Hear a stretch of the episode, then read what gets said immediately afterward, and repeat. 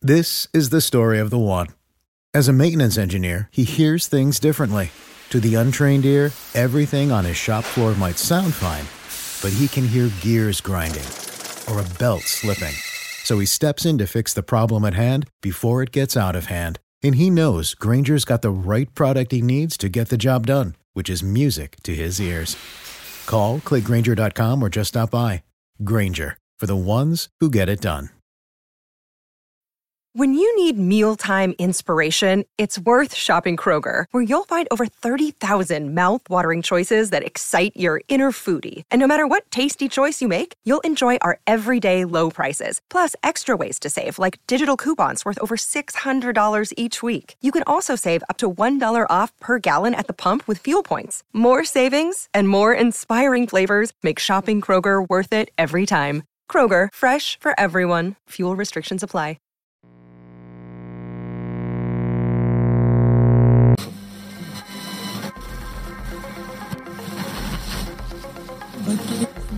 abgenommen bedauert.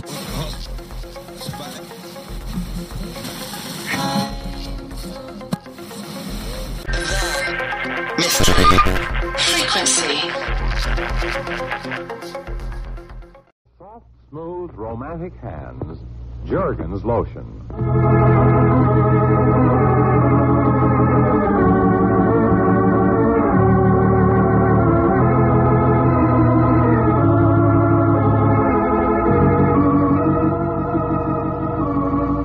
Jergens, the makers of Jergens lotion for soft, smooth, romantic hands, present the amazing Nero Wolfe, starring Francis X. Bushman as Nero Wolfe, the celebrated criminologist, and Elliot Lewis as Archie.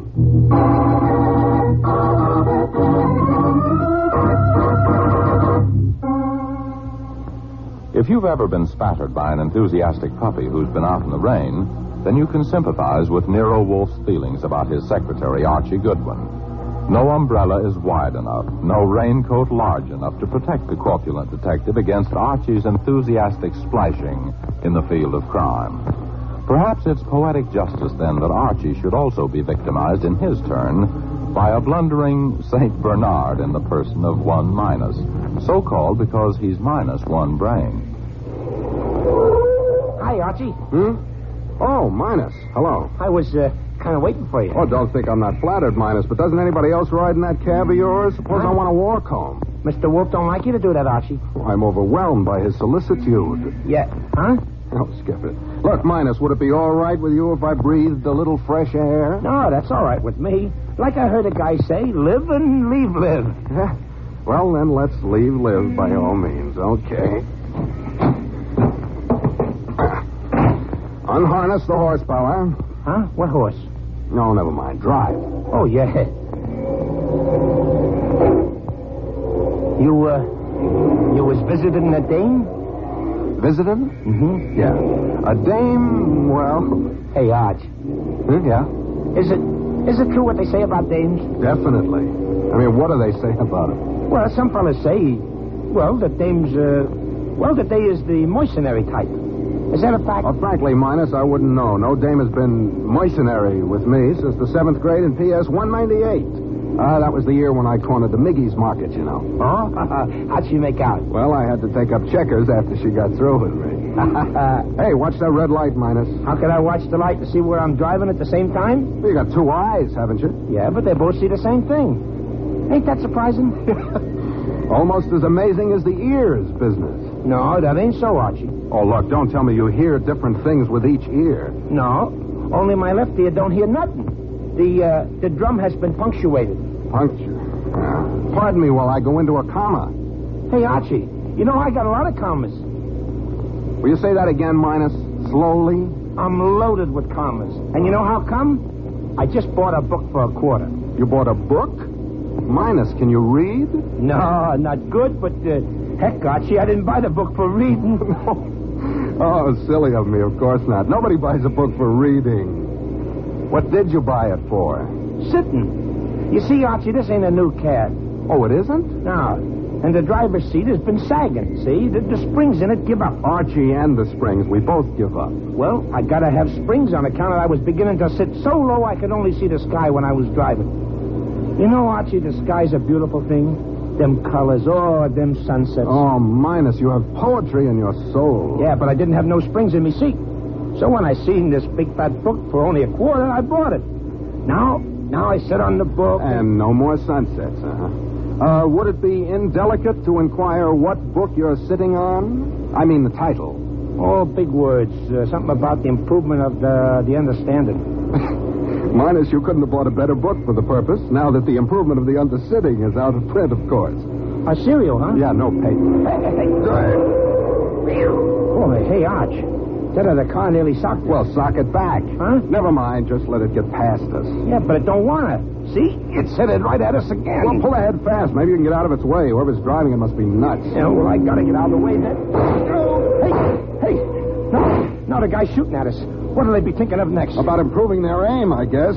That car's behind us. I can't see who's at the wheel, but whoever it is, I don't like him. Minus, can you speed up a little? Well, I'll try, but this cab ain't got but one speed. Ooh, oh, that was close. It's pulling up on us. Minus, see that lunch wagon up ahead? Yeah. Drive right up the front steps. Yeah, but Archie, I ain't hungry. Do what I tell you. It's our only chance. We got to attract attention and companionship. Are you lonely, Archie? Minus!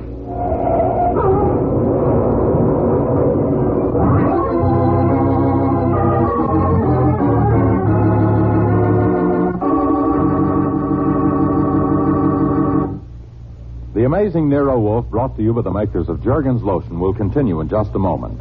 But first, this is Jim Bannon, who lately heard a nice woman say to her son, About your welcome home party, dear, we must ask Dorothy. Okay, Mother, if you say so. Well, you don't sound enthusiastic, dear. Don't you like Dorothy? She's such a nice girl. Oh, she's a nice girl, I guess, but, but well, gosh, Mother, does she have to have such red, rough hands? No, no girl has to have rough hands, no matter what work she does. There's Jergens Lotion, and Jergen gives the hands very efficient softness protection. And now you know Jergens Lotion is more effective than ever. During the war, we made discoveries about skin care which Jergens scientists used to make Jergens Lotion even finer. Women say this post war Jergens Lotion protects even longer, makes the hands feel even smoother and softer. It's in the stores now, same bottle. So don't let rough hands handicap you. Just be surer than ever now and help keep your hands delightful with Jergens lotion.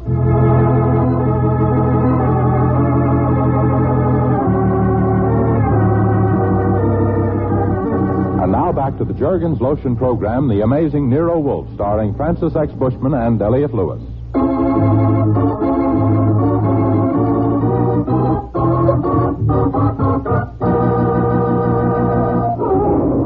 Minus? Minus, you all right? I ain't sure. Hey, Archie, look what I got sitting in my lap. A radiator. A hot number, huh? Drop it. Okay. Ow. Take it easy. Hey, Minus, you better climb out of it. Hey, wait a minute. Wait a minute, Archie. Well, I must have cut my jugular vein. I'm bleeding to death. Here, let me. s Uh-huh. Mortuary, huh? Archie, I'm leaving you the cab. Minus, that isn't blood. Taste it. Taste? Okay. Ha- ketchup. Good, huh? Oh, a pistol packing monster must have scrammed. Come on, we better get home. Hey, uh, what do you mean driving into my wagon like this? Oh, uh, we thought it was a drive-in, you It will destroy to the dog. What do you Uh, A want? hamburger on a bun. I already got the ketchup. Minus. Look, mister, it was an accident. Here's a couple of bucks. We'll send a towing car to get the cab out of your joint, but we're in a hurry at the moment. Minus. Yeah? Grab that sitting book and let's go. What do you want the book for? You want something to read? Not exactly, but I could use something to improve my understanding.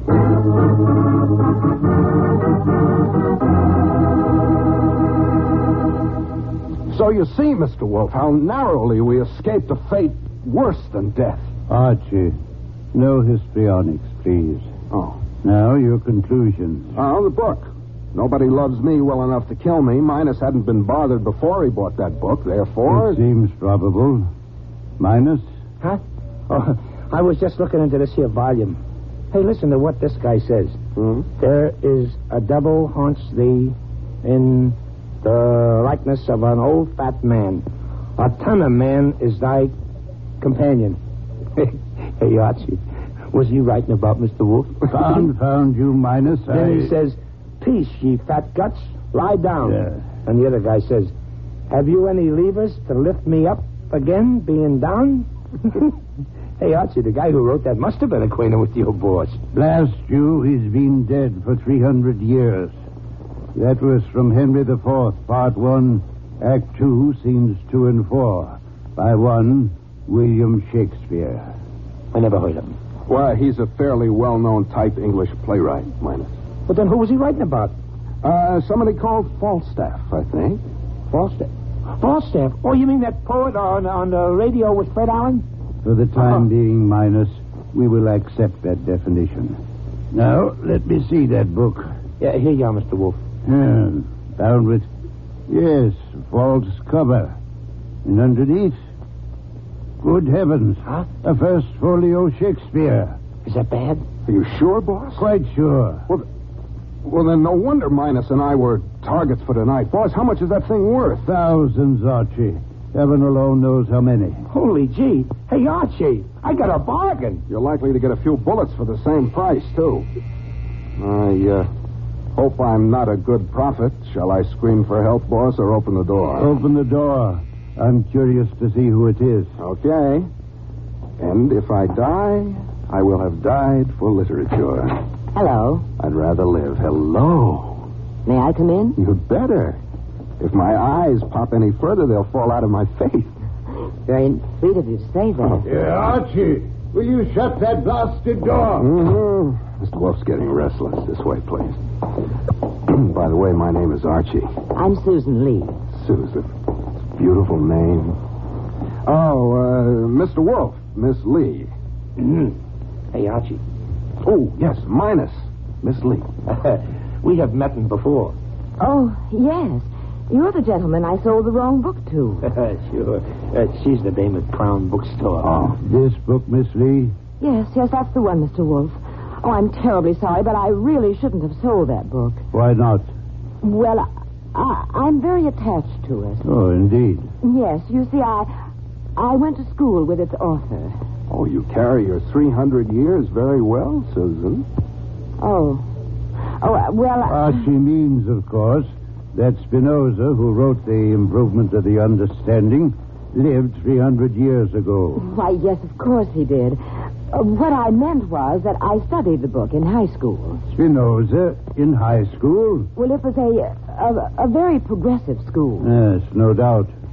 And you're a very bad liar. How dare you say a thing like that? I'm just trying to.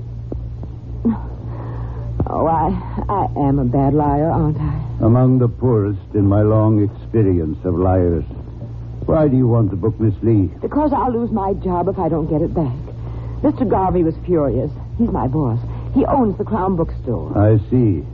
Tell me, Miss Lee, did Minus leave his name, address, and probable whereabouts uh, when he bought the book? No, of course not. But you see, his buying a book on philosophy seems so odd. Oh, that I- yeah? well, I'll have you know, young lady, that I'm a student of, phys- of, phys- of, of what you said. Yes. Uh, So I noticed his license number. And then when Mr. Garvey returned and made such a fuss about the book, I called the police and they told me that that cab had just entered a lunch wagon. I went to the lunch wagon and, well, here I am. So you are. However, I'm afraid Minus has grown attached to the book. As he said, he's a student of philosophy. Therefore, I'm afraid he's quite determined to let the purchase stand. Oh, but he can't. I'll lose my job. Uh, Well, perhaps he'll help you find another one. Oh, but that's unfair. The book only cost a quarter, and I'm willing to pay him for his lost time. Can and... you assess the risk of death, Miss Lee? What? Minus was almost killed as a result of his innocent desire for the higher thoughts. Yeah. Me too. Be still, Archie. You never had a higher thought in your life. Okay. You take the higher thoughts, and I'll take the lower thoughts, and I bet I have a lot more fun than you. How can you joke about something that's so serious to me? Uh, Archie, take Miss Lee back to her bookstore. You will explain to Mr. Garvey that the purchaser of the book is an opinionated and stubborn character who refused to return it. Who, me? That may help absolve Miss Lee of the responsibility. Now, good night. But, but I... Sorry, Susan. He's got his eyes closed, and when he does that, it's a lost cause. Come on, we'll go see Mr. Garvey. If necessary, I'll knock him down for you. All right. It is sweet of you. Oh, think nothing of it. Uh, Susan, may I call you Miss Lee?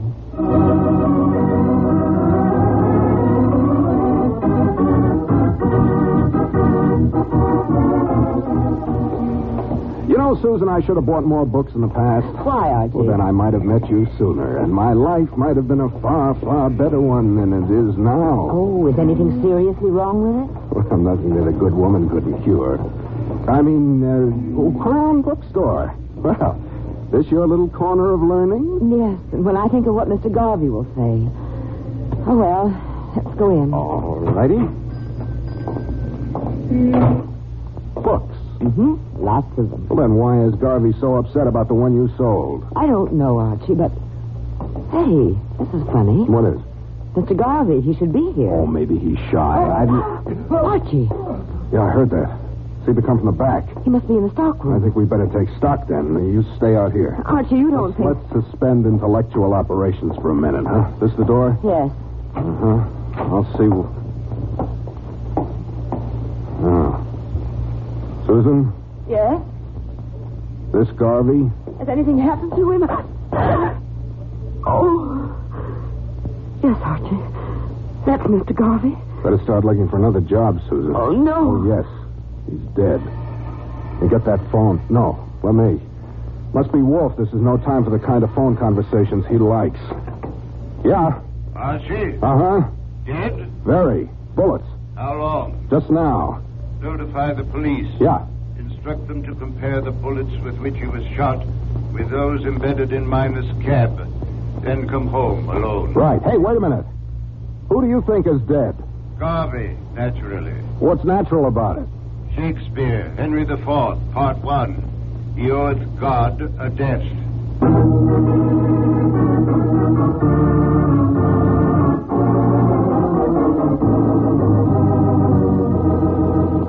And that, Mr. Wolf, is the story of my adventures among the books. Uh, and Miss Lee, Very nice. I mean, she was upset. police. Upset, too, but not nice. I see.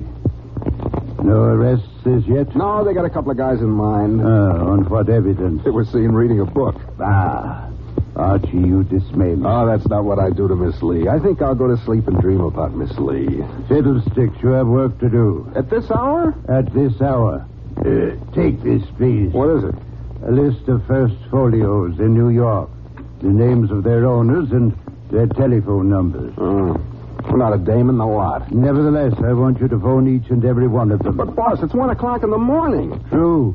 But you see, it is possible the one from whom that folio was stolen still hasn't realized his loss.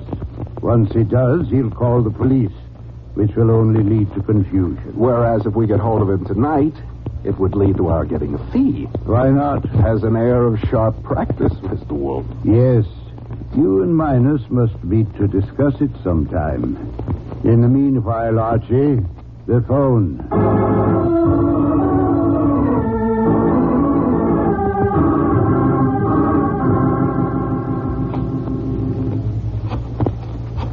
You know, boss, I thought I knew everything one angry man could call another, but these Shakespeare collectors, they know words I never even heard of. The higher education, no doubt. Oh, I wouldn't exactly call it higher.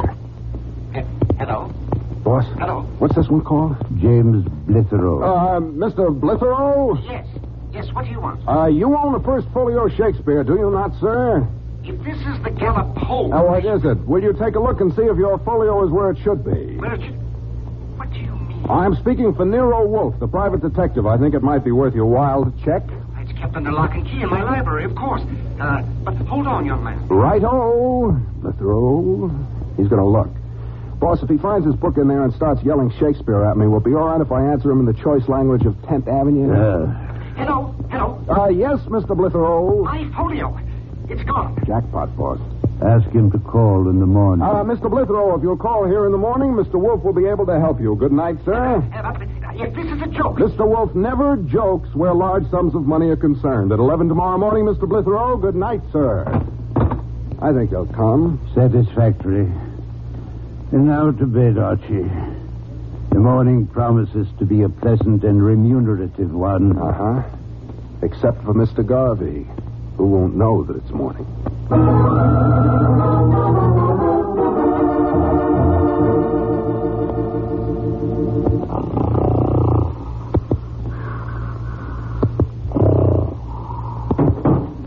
Rapid. Uh, Archie! I heard it. Downstairs. Hey, quickly! A burglar! Quickly it is. Watch out, watch out, wherever you are. Ah, the office. Who's in the office? Oh, you want to play? You. Oh.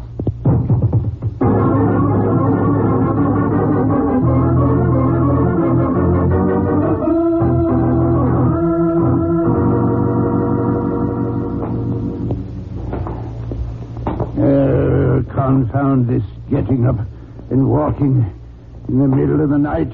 Uh, I shall double my fee on this case. Archie! Oh, Uh, my office. Oh, Archie? If that young fool has got himself murdered, I'll. What'll you do? Fire me? Uh, bah. Get up. Sure, hold the floor down a minute, will you? Ooh. Ooh. Why will people persist in hitting me on the head? They want to avoid hurting you. Oh, fine. Uh, this room is a shambles. That's a great time to be worrying about the room when. Hey, the burglar. Has departed. Where'd you put that folio? In my desk. Desk? Yes. Doors open. Mr. Wolf, it's my duty to inform you that we are no longer the proud possessors of a first folio Shakespeare. Fiddlesticks. Yeah, also, drat it and oh fudge, but that big brown book is gone, Mr. Wolf. So it is. But that false cover was no longer a cover for the folio, Archie. I removed the folio itself from between the covers and substituted You substituted what? your priceless collection of old esquires.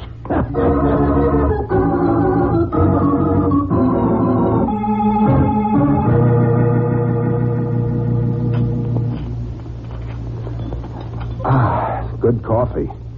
But I still don't forgive you for practically giving away my esquires.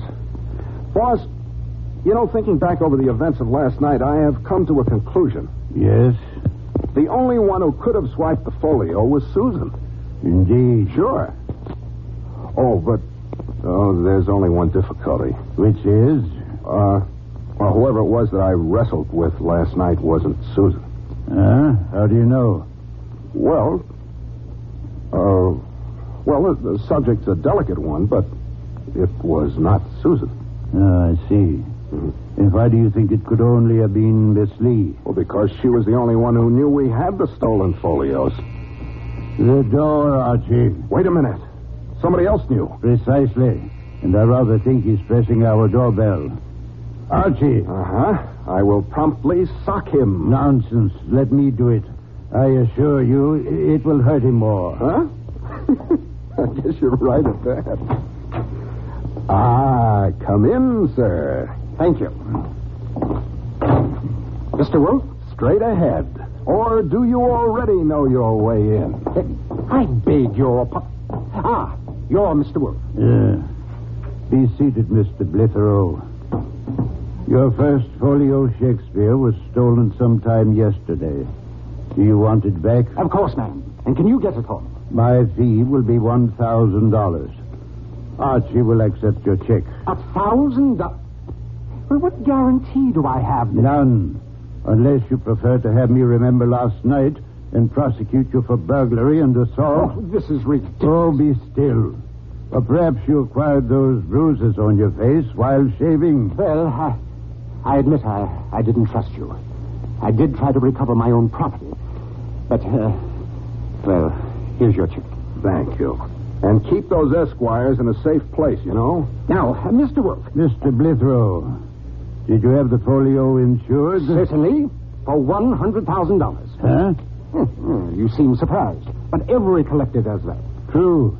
But does every collector thereupon plot to have his folio stolen so that he can receive his insurance while retaining ownership of the folio at the same time? Mr. Wolf, you're mad. Sit down and be quiet. When you burgled this place last night, you departed hastily with a large brown book on its cover the title, The Improvement of the Understanding. Now, Mr. Blitherow, how did you know that the folio had been bound in a false cover, for one thing, and in that particular one for another? So sure that you didn't even bother to examine the inside. Uh, well, I. I, I I- Because, Mr. Blitherow, you hired Mr. Garvey to steal it from you, and keep it until you had collected your insurance. Boss, that means Garvey may have tried to double cross him, so he killed Garvey. Eh, No. No, I didn't do that. I admit I did plan to defraud the insurance people, but I didn't commit murder. Then what were you doing near the bookstore last night? But I, I was just passing by. I thought I might stop in to speak to Garvey, make sure that everything was all right. Well, why didn't you? Well, the store was dark. Uh, just a minute. How did you know I was near the store? I didn't until you told me just now. Boss, my congratulations. That was as neat a trap as I've ever seen. And it puts the lid on Mr. Blithero. Oh, indeed, Archie. Then perhaps you can explain why Miss Lee has just surreptitiously entered the room with a, uh, that is, a revolver in your hand, isn't it, Miss Lee?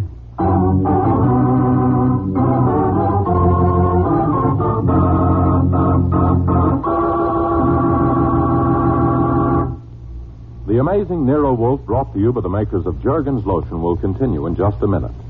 But first, this is Jim Bannon with an idea for Christmas. For the girls at the office, the members of your club, for the toe of any woman's Christmas stocking, you can give a lovely gift for a dollar plus tax if you give Jergens Lotion. It's a flattering gift because Jergens Lotion is the hand care the Hollywood stars prefer, 7 to 1. The Hollywood stars use Jergens lotion seven to one. Yes, with all the hand care preparations there are, the stars seven to one choose Jergens lotion.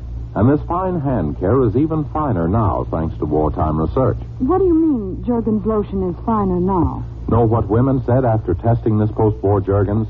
They said it makes their hands feel even softer and smoother and protects even longer. Oh, I'd like a bottle of that post-war Jergens lotion myself. It's in the stores now, very same bottle, still 10 cents to $1 plus tax. And for Christmas, the $1 bottle has a gay Christmas wrapping. From teenage to grandmothers, to please your women friends, give them Jergens lotion for Christmas.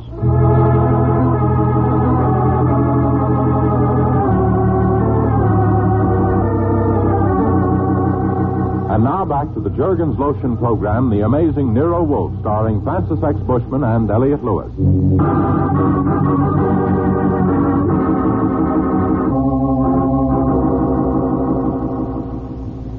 Yes, this is a revolver in my hand, Mr. Wolf, and I can use it. The way you used it on Garvey last night? I don't know what you're talking about. Then why are you here? For that folio. I want it. And Goodwin, stop inching toward me. Why, you used to call me Archie. They'll be calling you the late, Mr. Goodwin, if you don't stop. Archie, stay where you are. This Lee means business. I'm glad you understand that. Just as I understand a great many other things. For example, the fact that you didn't sell the book to Minus by mistake. Garvey would have kept it well hidden. Therefore, you stole the book and used Minus to get it out of the store at a time when you could prove to Garvey you hadn't left the premises. That may be true. I want the book. Where is it? Thus, having convicted you of theft, convicting you of murder should be fairly simple. Murder? You can't prove anything. I admit you're right there. I can't. Not unless someone saw you at the store at the time of the murder. But that's and, uh, impossible. now I- be quiet. Mr. Blithero has something to say. Mr. Wolf, I can furnish you with that proof. I didn't want to say anything before, but when I passed the store last night, I saw her there. Indeed. Archie, I want you to remember what Mr. Blithero has just said. Miss Lee, you had better remember as well. You're crazy. He's lying. He's furnished me the evidence I shall need You'll to... never use it against me. Of course not. The evidence he furnished me shall serve to convict him. What, Blithero? What did you say? Blithero, you're not only a murderer, but a fool. You couldn't have seen Miss Lee at the store during the critical period last night, because at that time, Miss Lee was energetically chasing and firing at the cab containing Mr. Goodwin and Minus. I needed one additional iota of evidence against you to add to the evidence I already had of fraud. And in your eagerness to frame Miss Lee, you furnished it. Thank you. Oh, dear. Eh, yes, yes. I've got a gun, too. Miss Lee, drop yours. Quickly. Yeah, that's good. And now to take care of you. Of all of you. Hey, but I got some more books off the quarter. Quick out, Chief. Oh, take the gun. Let go up. Let go. Miner, pick out your heaviest book and hit Mr. Blitherow on the head with it, will Oh. you? Why, sure. There. How's that? Satisfactory, Minus. Archie, do you have his gun? Uh Uh-huh. huh. Then point it at Miss Lee. I think she's trying to reach her own. Now, Susan, behave, or Archie goes bang bang. Archie, Ah, stop this nauseating whimsicality and phone the police. We have a crook and a murderer to turn over to them. Minus. Huh? Close your mouth. It makes you look even less intelligent. If that's possible. I was thinking. Good heavens, no. Yeah. From my experience in this here case, I come to the conclusion that books is real useful. Splendid. Does that mean you are going to learn how to read? but if I ever get tired of driving a cab, maybe I too write a book. Oh, that's wonderful, Minus. What's it going to be about? Well, Archie, how about me own life story, huh? You know, a guy sees a lot of things in the rearview mirror of a taxi. A most commendable project, Minus. And I believe I can suggest a title for your autobiography Huh? from the works of the bard himself. You can, Mr. Wolf? What is it? From Macbeth, Act 5, Scene 3. A tale told by an idiot.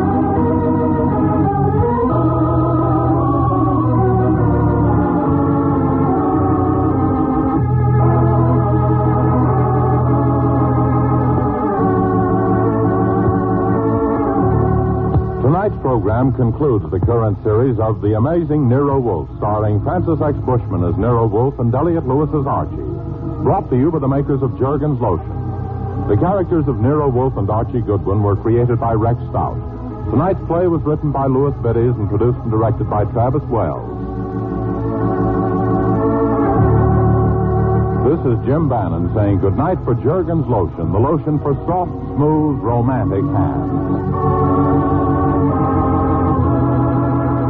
This is the Mutual Don Lee Broadcasting System.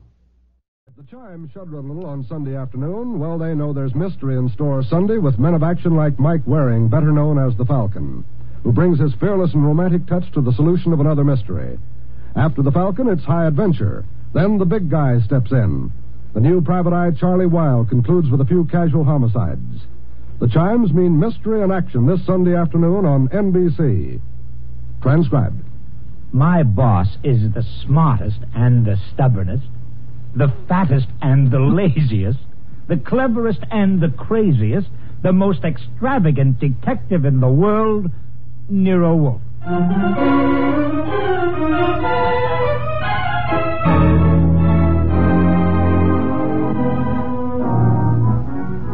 It's the adventure of Stamped for Murder with that brilliant, eccentric private detective, orchid fancier, and gargantuan gourmet, Nero Wolfe, starring Sidney Greenstreet.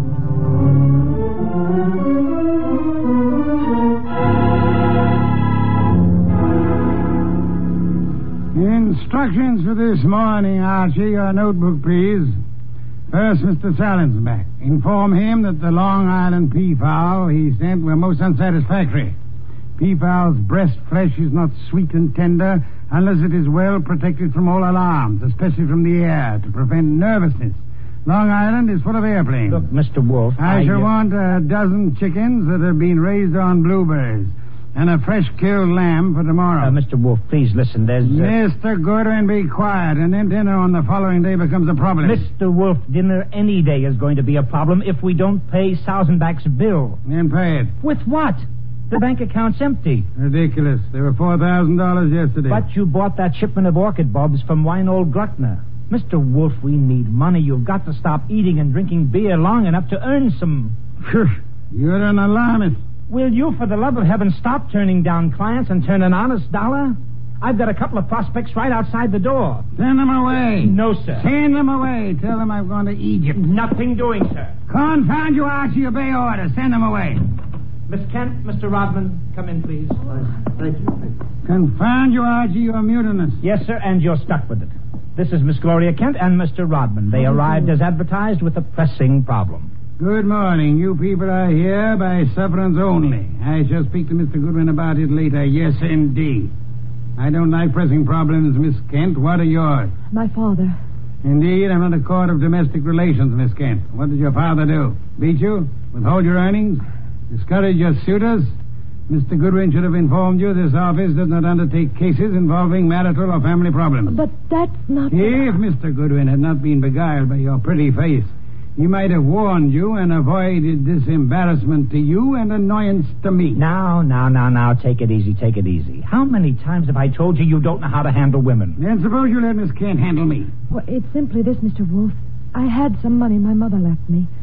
My father's just spent it without my permission. I want it back without a scandal. Thanks, Miss Kent. How much? How spent? Ten thousand dollars. Father bought a treasure map. Indeed, from whom? A pair of swindlers named Cross and Halleck. They've driven him crazy, talking about fortune salvaged from the SS this and the SS that. He, he's got a map and old letters he studies. He, he's childish. Many fortunes have been recovered. Many more await on the sea bottom. How do you know your father has been duped? Well, I know. You do, Mr. Rodman. Yes. Cross and Halleck bought some old letters from me, written by my grandfather from Hawaii. They used them to manufacture the map and evidence, and that's what they sold to Kent. Father thought he was being so clever. He had the paper analyzed. Of course, the document research laboratory said the letters were genuine. They were. But something new had been added. I'd have never known if Mr. Rodman hadn't told me. You're a party to the swindle, Mr. Rodman? I was not. I never knew what they were up to. Mr. Wolf, you've got to help me. I can't do anything with Father. I can't convince him. Even Mr. Rodman can't. No, Miss Kent, I am sorry. This is not for me. But you must. You must. Not I... in my office, madam. No tears. Please, please, Archie, stop her. Okay, okay, okay. Archie, when Miss Kent has finished her disgraceful exhibition, show them out. How dare he walk out on us easy, like we were- easy, easy. I know him. I know him. You don't. He gets into a panic when women cry, or else he's curious about what Fritz is cooking for lunch. Now, just uh, wait a minute, please. Oh, aren't you ashamed of yourself walking out like that on that poor kid? That hysterical gamma. She's lost all of her money. She needs help. I charge high fees, Archie. So charge a small fee. Do you want her to starve? Good heavens. Starve? How monstrous. I'm not kidding. While you'll be in here smelling your dinner, she and her father will be starving. I thought you were bringing me a paying client. Well, this is different. She's, uh... You're beautiful. Archie, you're impossible. Oh, very well. Go back into them. Get names, addresses, facts. I am not committed to Miss Kent's case, but we'll see. Be a tribute I pay for your witness for a pretty face.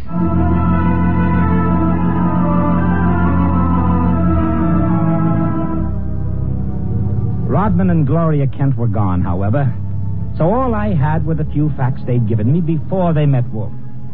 I felt guilty about that when he came back into the office and sat down in his specially built chair. He closed his eyes, and I glared at him. Well, how much of you is awake? Mr. Wolf. Ah, Well, they disappeared. Did you tell me you were going to help this girl just to get her out of the office, or did you mean it? you're a gadfly. No, sir. No, sir. You made a promise, and you're stuck with it. What did you get from Rodman? Name, address, occupation. He's a librarian, that's all. Very careless, Archie. You missed the significant point. Such as. Uh, How did Rodman discover the letters he sold were being altered by forgery and used for swindle? How did he locate the dupe, Mr. Kent? Uh, I guess you're right. I'll ask him next time. But uh, what about now? Are you going to get Gloria's money back? I assume you call Miss Kent Gloria solely in order to annoy me. It does. Stop it. Get Cross and Halleck. On my way. You'll find them at the Hotel Bogart. Wrong, sir. According to my notes, their address is. Never mind their address. The Hotel Bogart is the headquarters for successful confidence tricksters. They celebrate their victories there where the money lasts. You will possibly find Cross and Haddock drinking whiskey or lunching, probably both.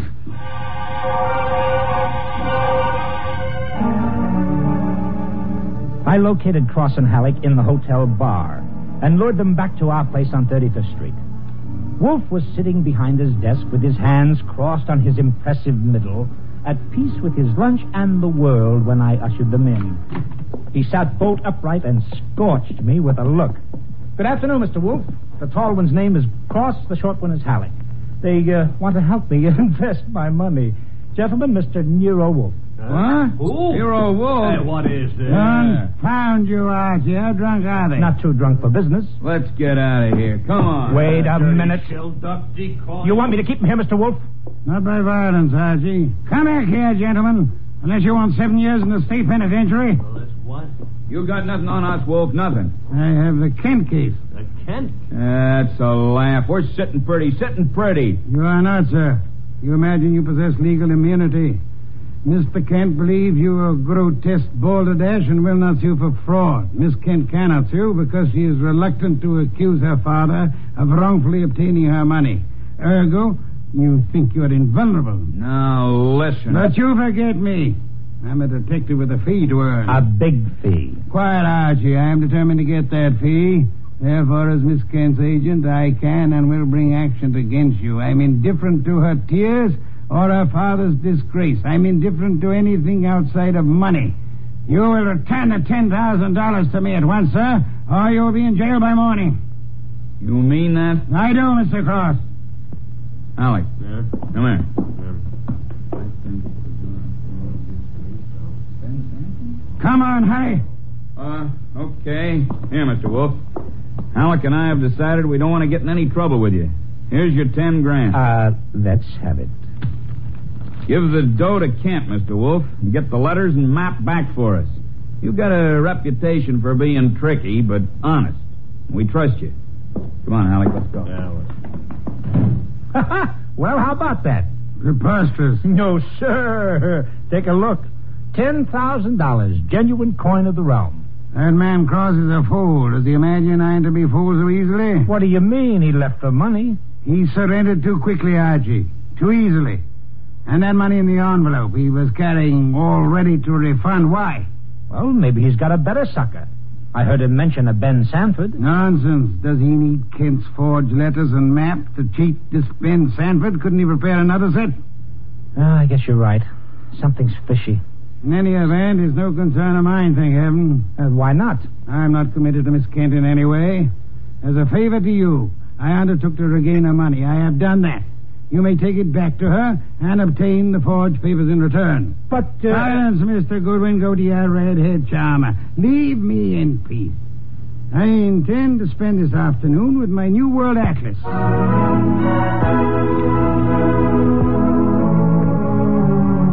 I left him 3,000 miles up the Amazon with his magnifying glass and drove up to East 69th Street.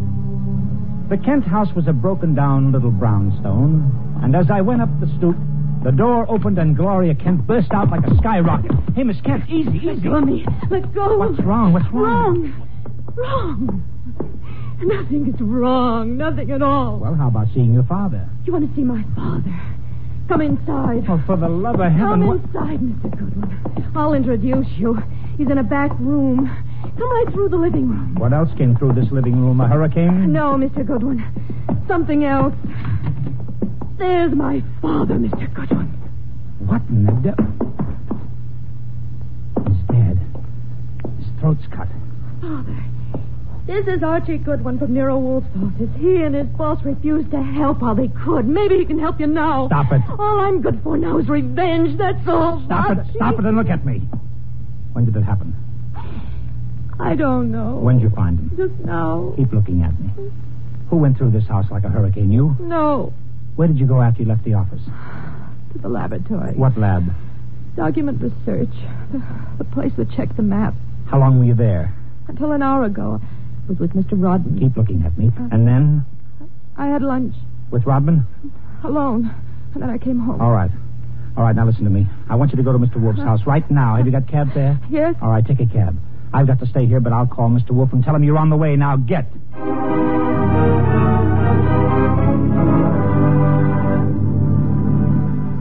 I called Wolf, told him everything, and he instructed me to advise Inspector Kramer, who arrived with the homicide squad. I gave the inspector everything while the squad photographed and measured, print dusted and detected. At 3.30, Kramer took me back to the house on 35th Street for a fight with Wolf. It's a great story, Wolf. Great. Kent buys a phony treasure map. Everybody knows it's phony except Kent. But Cross and Halleck tried to buy it back, and Kent gets himself murdered. Did you find the map and letters in the house, Inspector? No, no, I didn't. Killer was out for the map. A phony map? Certainly. Why? Well, if we knew that, we would know why Cross and Halleck so willingly paid back the money and why Kent was murdered. Maybe it's not phony. I'd better see the girl now. No, you fancy her for the murder. Well, I'll know after I ask a few questions. Tonight. She's had a shock, Mr. Kramer. She needs rest. Look, Wolf, I want her. Why bother with her when there's so much to be done? Yes, such as? Cross and Halleck, find them. And the mystery man they spoke of, Ben Sanford. These are the men you want now, not this poor, overwrought girl. Yeah. All right. The girl will be here for questioning tonight, though, huh? Tonight, Mr. Kramer. Okay. You'll hear from me later on. well, you buffaloed him out of that, okay. Say, uh, why don't you want her questioned? Is she guilty? I don't know. Well, what did she say when she got here? She said nothing. She never arrived. She never what? She never arrived. Well, then why did you tell Kramer she was resting? Would he have believed the truth? she must be found. More important, we must learn why forged letters and forged map produces turmoil. Find the killer and you find the map. You said so. I said the reverse, which is an altogether different statement. Archie, I want a photograph of that map. Get it. Oh, sure, sure. Any particular camera you want me to use? You'll find a photograph at 200 Vanderbilt Street. Are you kidding? The lab cannot check the authenticity of old papers without photographing them in ultraviolet light, infrared light, and so on. If this document research lab has examined those papers, they will have photographs. Get them.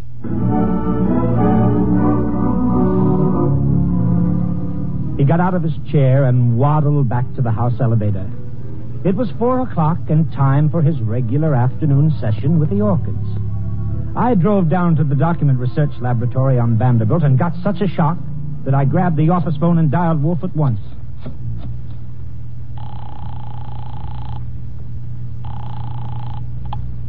Nero Wolf. Mr. Wolf, Archie here. What's the matter? Are you lost? No, sir. No, sir, but I found something. Photographs? No, Mr. Wolf, I don't think you'll ever see any photographs of the Kent map. I don't think any were taken. Indeed. But uh, guess who runs the document research laboratory? No, no, no, no, no. Don't guess. You probably know. A man named Ben Sanford, and he's sitting right here looking at me. Bring him home with you. Home? But it's four in the afternoon. This is the sacred hour when you pray over your orchids. And Mr. Sanford can join the ceremony.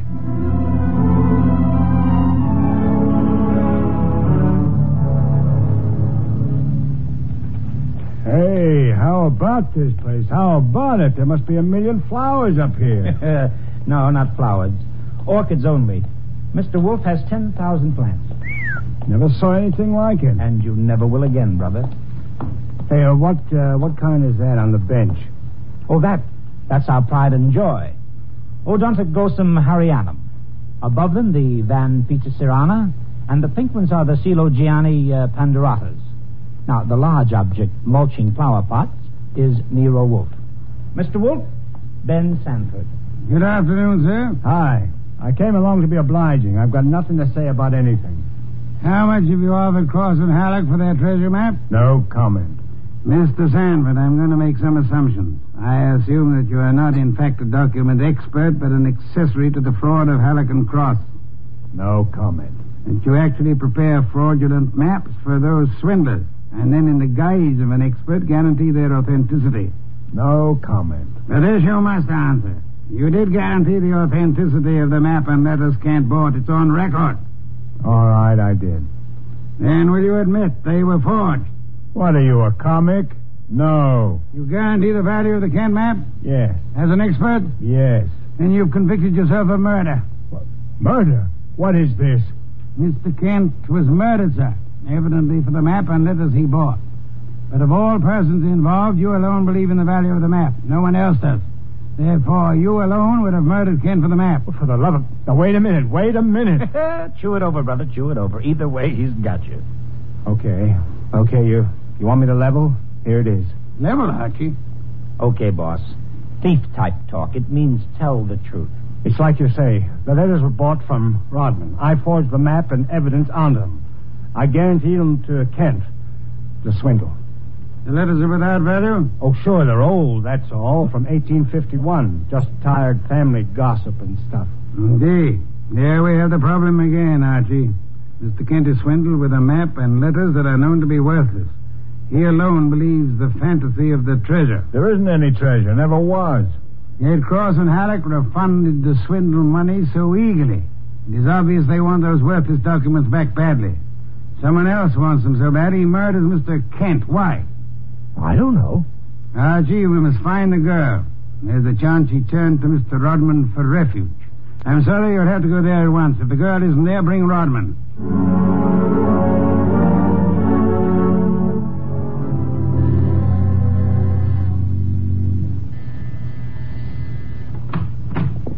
Yes? Hello, Rodman. Remember me? I'm Archie Goodwin from Nero Wolf's office. Oh.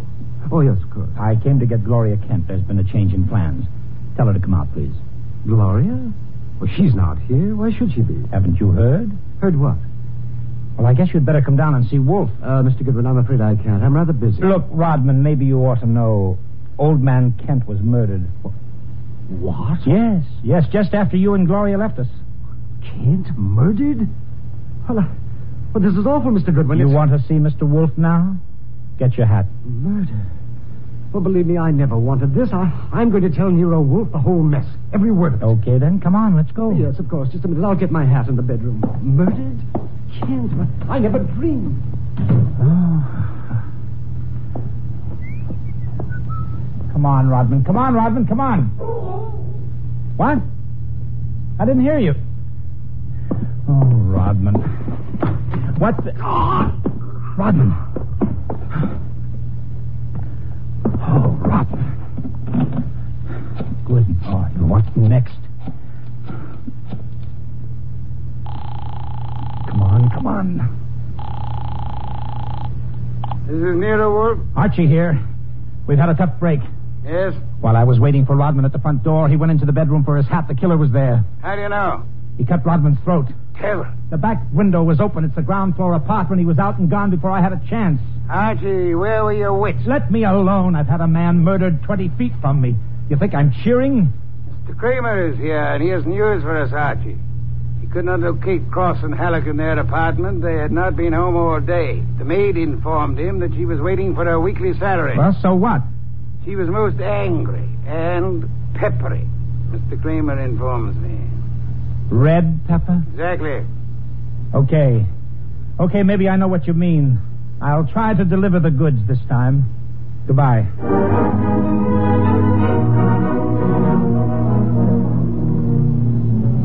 I drove down to the apartment house on Gramercy Square where Cross and Halleck lived, took the elevator up to the 10th floor, found the right door, and slipped in with a passkey.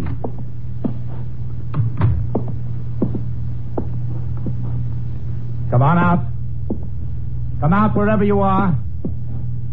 I know you're in here. You fooled Kramer pretending to be the maid, but you didn't fool Wolf. You'd better. Gloria! Cut it out! Cut it out, you idiot! Lay off! Archie, Archie, you dope Archie Goodwin from Nero Wolf's office. Remember me? Go, please. Give me the gun, Gloria. Give it to me. Ah, That's right. Who, uh, who did you think I was? Alec. Oh, brilliant. So Wolf figured you out, huh? Well, you are a brave girl. They killed your father. You came up here and waited for them. You were going to kill them right back, huh? Oh, that red-headed temper. I, And you bluffed Kramer into thinking you were the maid. I had to do something. It was the only thing I could think of. To come here and kill him. Well, you're coming home with Archie. And just remember one thing.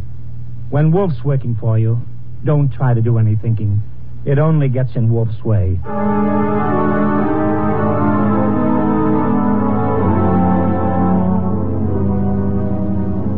I got Gloria Kent back to the house at 7 o'clock. I parked the car, brought her into the office, and got the shock of my life. There was a convention on. Wolf was there, with Inspector Kramer representing the cops. Cross, Halleck, and Sanford were there representing the crooks. When Kramer saw Gloria, he scowled first at her and then at Wolf. So it was a slick one after all, Wolf. You didn't have the girl. You had no intention of producing her. Please, Mr. Kramer, that can wait. There are other matters more important. I dine at eight. That leaves me one hour to solve your murders. Murders? More than one? Yes, two. Elmer Rodman. By heaven, Goodwin, if you. Please, Mr. Kramer, not now. First, Miss Kent.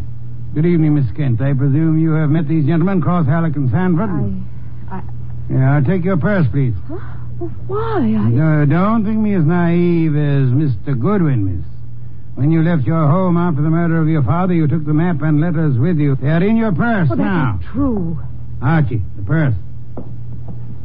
Thank you. We have here an interesting situation. There exist some old letters and map, forged and fraudulent, which are worth $10,000 and more to Cross and Halleck and worth two murders to a killer. Why? There must be something of great value in the letters. Yes, such as? Something which Mr. Sanford could not see, although he worked on the document closely. Yet something which could be made manifest. What is the answer, Miss Kent? You know it? I swear I don't. Secret writing, Archie. Bring the chafing dish from the dining room. Right. Secret writing? I saw nothing when I worked on those letters. Naturally, Mr. Sanford, the writing is invisible. But heat is an agent. It makes most forms of secret writing visible. The chafing dish, boss. Thank you, Archie. Place it before me and light it. Right. Now I open Miss Kent's purse. From it, you see, I withdraw these ancient letters which he took from her house after her father's murder. That's not true. Uh, Archie. That's enough, Gloria. That's enough. From now on, you just listen. We remove the letters from the envelope and toast them gently. Secret ink vintage 1851 will easily succumb to the agency of heat. Careful. Those envelopes will catch fire. Hey, hey, hey, they've caught. Don't be upset, Mr. Cross, Mr. Halleck. The Oh, envelope. They'll burn safely in the dish. We can concentrate on the writing. Watch closely. I don't want to be accused of trickery. You fat fool. The envelopes are everything. Put 'em out, Sanford. Don't sit there. Put them out. Why, Mr. Haddock? Well, the stamps, the missionaries are worth a fortune. The missionary. Of course. You know that. Mr. Cross knows. So does Mr. Sanford, right? Yeah, yeah. Sanford knows you old fool. Let me. Uh, but Mr. Sanford is not alarmed. Why not, sir? I don't know what you're talking about. Fifty or a hundred thousand dollars is burning before your eyes, Mr. Sanford. Cross and Halleck are burning their fingers, putting out the flaming envelopes. And you sit there quite indifferently. Why? Well, I've. I... I, you know the value of the missionary stamps on the letters you bought from Rodman, but you know these aren't the real letters. Isn't that it? Not the real letters? I told you I'm tough to crack, Wolf. You didn't fool me with those dummies. Dummies, how do you know? Mr. Cross didn't know. Mr. Haddock didn't know. How did you? Well, I. Uh... Ah, I'll tell you, sir. Only one man could know I was framing Miss Kent as a decoy. Only one man could know I prepared these dummy letters and pretended to take them from her purse, and that is the killer. The man who murdered her father and stole the map and letters this morning. You, sir, Mr. Sanford. Well, I'll be. Mr. Kramer, there's your killer. You'll find the missing map and letters on him or concealed in his home or office. You won't need the evidence anyway. Look at his face. He's self confessed. Self confessed like fun. He was booby trapped.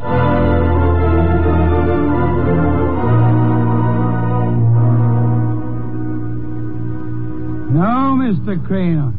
Not a complicated case, really. Very simple. Elmer Rodman sold a packet of old family letters to the swindlers for a small sum. They used the letters to perpetrate their fraud on Miss Kent's father. And the stamps on the letters were valuable? They were a special Hawaiian issue 1851, Miss Kent. Nicknamed missionaries because missionaries used them for writing home. They are extremely rare stamps worth upward of $25,000 each. Hey, no wonder they were worth two murders. We found five of them on Sanford. Excellent. Somewhere or other, Rodman discovered the value of the stamps after he sold the letters. In his effort to get them back, he communicated his discovery to the swindlers, Cross, Halleck, and Sanford. So that's why they refunded the money so fast. Precisely, in an effort to have the sale rescinded. Rodman sought out Kent and tried to convince him of the fraud. Alas, he would not listen to the truth, Mr. Kramer. Oh, I get it. And while the others were hassling around, Sanford tried to steal a march and quietly resorted to murder. And there you have it. Ha ha! Great job, boss. Great job. So Gloria not only gets her ten grand back, but uh, five times twenty-five, which is about a one hundred and twenty-five thousand worth of goodies. Now, figuring your rates by the hour, that means you've done a gratis job worth about. Yes, um, Kent. I did not, nor will I demand a large fee for what I have done. I will not go back on my word. But I can beg for a favor. I'll only be too happy. to- Wait, wait, wait. I ask something that will not be easy to grant. What is it? Will you use your red hair, your pretty face, your admirable figure, and your ample fortune to lure Mr. Goodwin away from this house tonight? I would like to enjoy my dinner in peace. That won't be difficult, Mr. Wolf. Let's have an understanding right now, Gloria. Difficult for you or for me? I'll be delighted. Indeed. To spend an evening with Mr. Goodwin, there is only one word for you, Miss Kent. Intrepid.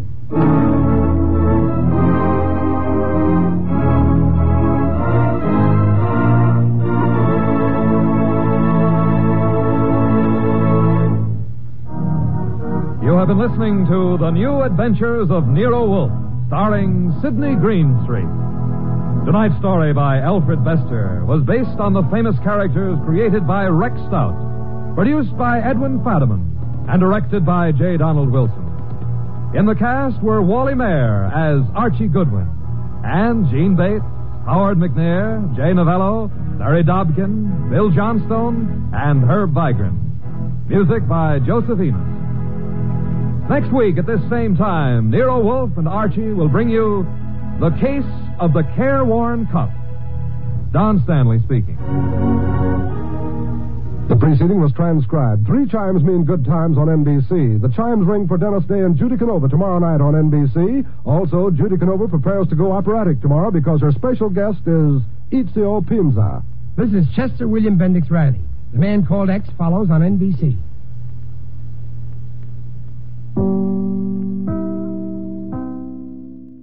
Stay tuned for Nero Wolf. Saturday night chimes on NBC mean a full hour of fun with Dennis Day and Judy Canova. Dennis always appears perplexed and bewildered. But one thing that doesn't perplex him is how to make a popular ballad come to life in his thrilling tenor voice.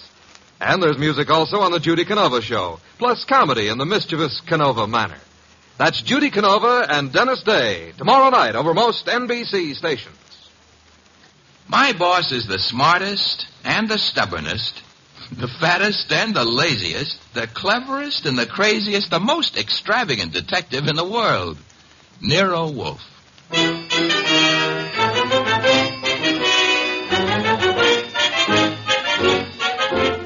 It's the transcribed adventure of The Case of the Careworn Cup with that brilliant, eccentric private detective, orchid fancier, and gargantuan gourmet, Nero Wolfe, starring Sidney Greenstreet.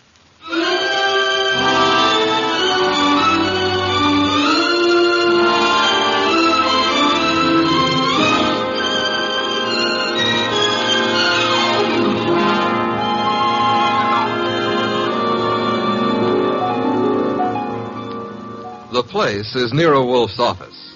At the moment, the world's greatest motionless detective is sitting in the chair which was built especially to support his 300 pounds. His eyes are closed, and he's making sounds through his nose.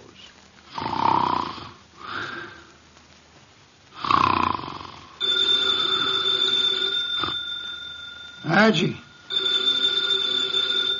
Archie. Archie! Ask Mr. Wolf, what is it? The phone, if you please, Mr. Goodwin.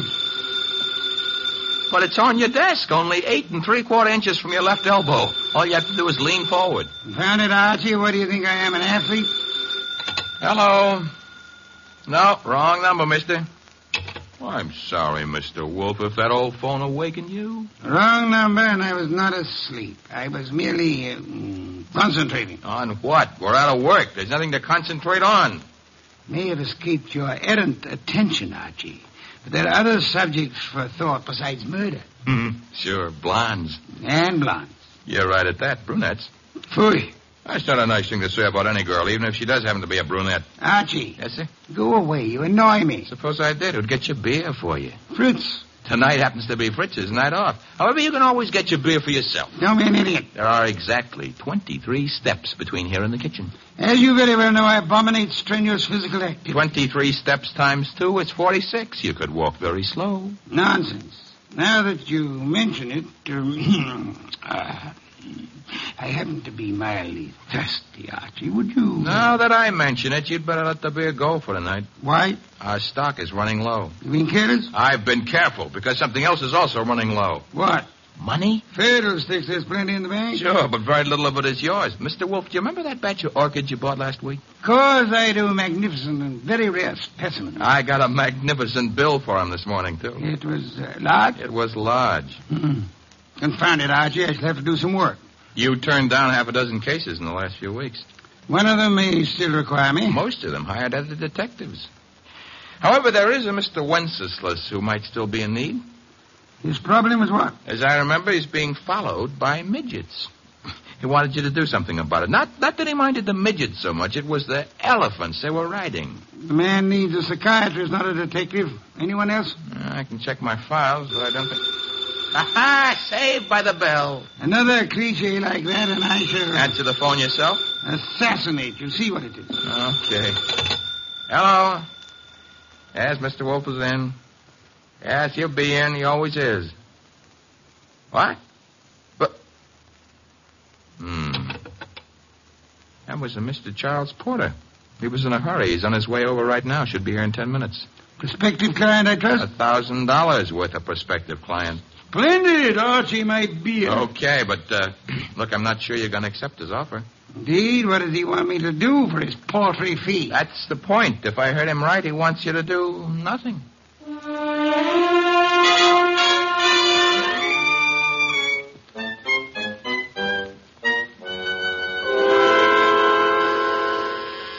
The door, Archie. Yes, sir. I hear it.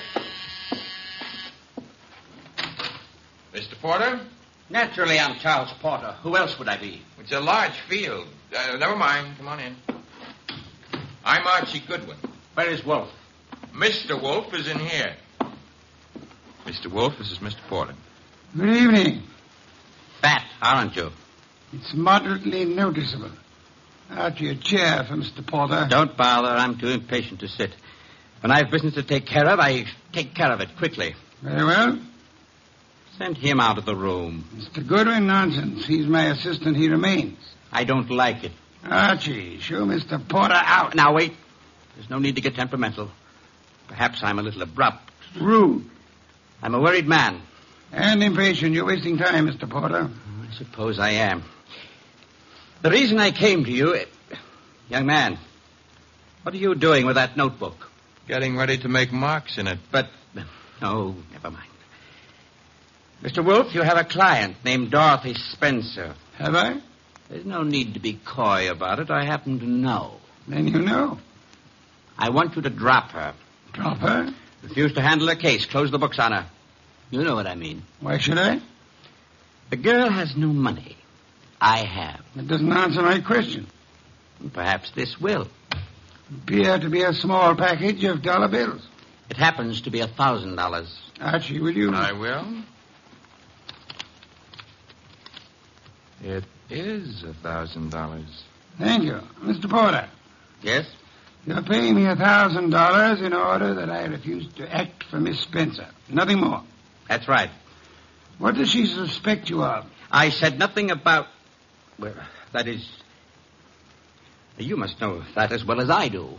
Possibly, and nevertheless, what does she suspect you of? Uh, Of being a blackmailer. Whereas your occupation really is. I'm a musician, pianist. I'm appearing nightly at the Windsor Hotel. Archie, have you made out a receipt for Mr. Porter? Yep. Give it to him and show him to the door. Okay. Mr. Porter? Mr. Wolf, I want your assurance that the entire affair is definitely finished. My association with Miss Spencer, you mean? You have my assurance that it is. You will forgive a classical illusion. The Cavo. Thank you. Good night. Mr. Wolf, I have a secret about Mr. Porter. He smells. Some perfume or other. More important, his right coat cuff is more worn than his left cuff. And the Cavo happens to be a musical term meaning start again from the beginning. Oh? Porter thought it'd been finished. Therefore, Mr. Porter is a liar. His ignorance of common musical term indicates that he's not a musician. the worn right coat cuff that he is an office worker. That's kind of leaping to a deduction. But even if Porter's a liar, Mr. Wolf, there is something else. He, uh, he paid you a $1,000 to drop a client named Dorothy Spencer. Mr. Wolf, you never had a client with that name.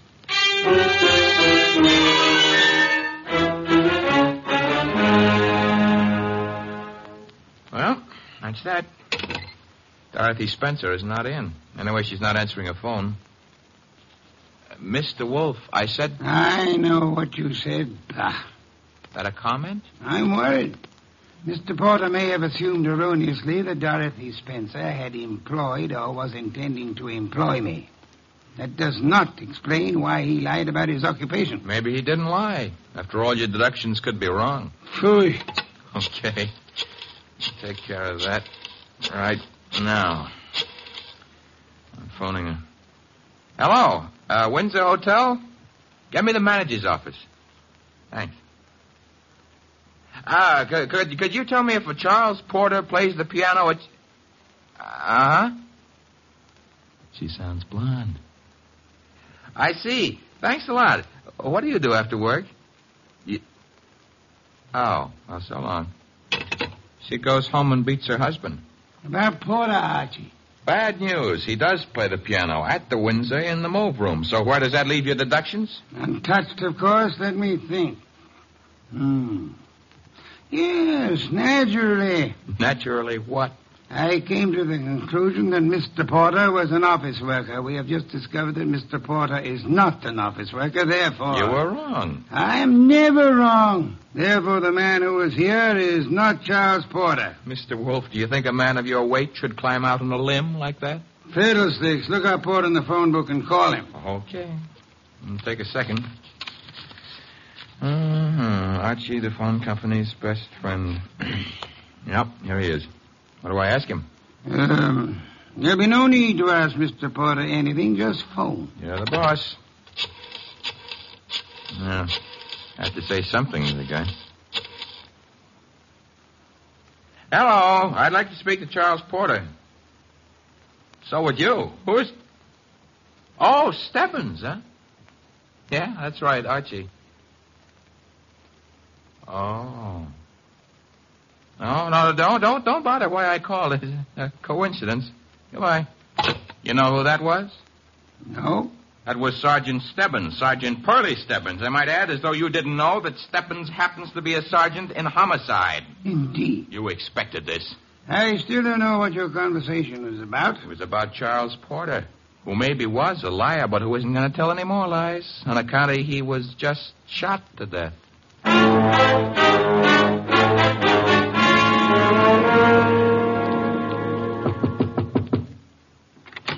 Well, well, well, if it ain't Archie Goodwin. Come in, Goodwin. Thank you, Sergeant Stebbins. I've been expecting you. Oh, that's sweet of you to say that, Pearly. Why did you phone Porter? His right coat cuff was more worn out than his left. So for that, you had to kill him? No, actually, I killed him because he didn't know his da capo. Hey. Yeah, hey. He don't look good anymore, eh? Guys who stop bullets with their face never look good. Burley, you've been robbed. I did. Hmm? That corpse is not Porter. now, relax, Goodwin, relax. His fingerprints were on file and they check. His girlfriend says he's Porter. If he could get up and talk, he'd tell you he was Porter. And what makes you think he isn't? Well, because when he visited us earlier tonight, he looked different. Not much, but. You said girlfriend? Yes, I said girlfriend. She's in the next room mopping up. She kind of broke down when we brought her here. You brought her here. Now, don't tell me what her name is. Why shouldn't I? It's Spencer. Dorothy Spencer. Ooh, that's what I was afraid of. Sergeant, I. Oh, Ignore him. He comes with the woodwork. His name is Goodwin, Miss Spencer. Archie Goodwin. Find what you were looking for? what I was looking. Somebody's gone through this place like a minor league hurricane. You? What business is it of, Of yours? mine? None, maybe. On the other hand, Nero Wolf might have other ideas. Matter of fact, I'm sure he'd have. Miss Spencer, why don't you go see him? The address is 601 West 35th Street. I don't see why. You want your boyfriend's murderer found, don't you? Now listen, Goodwin. The police are working on this. Sure, they'll see to it nobody harms a corpse. Goodbye, Miss Spencer. Don't forget that address, 601 West 35th Street. Believe it or not, you used to be a client of ours. Oh,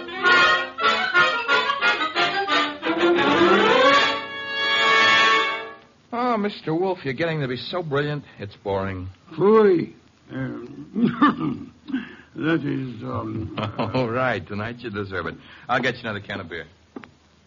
But this is the last one. Unless you promise to do some exercise, like, uh, like maybe standing up and sitting down five minutes a day. thank you.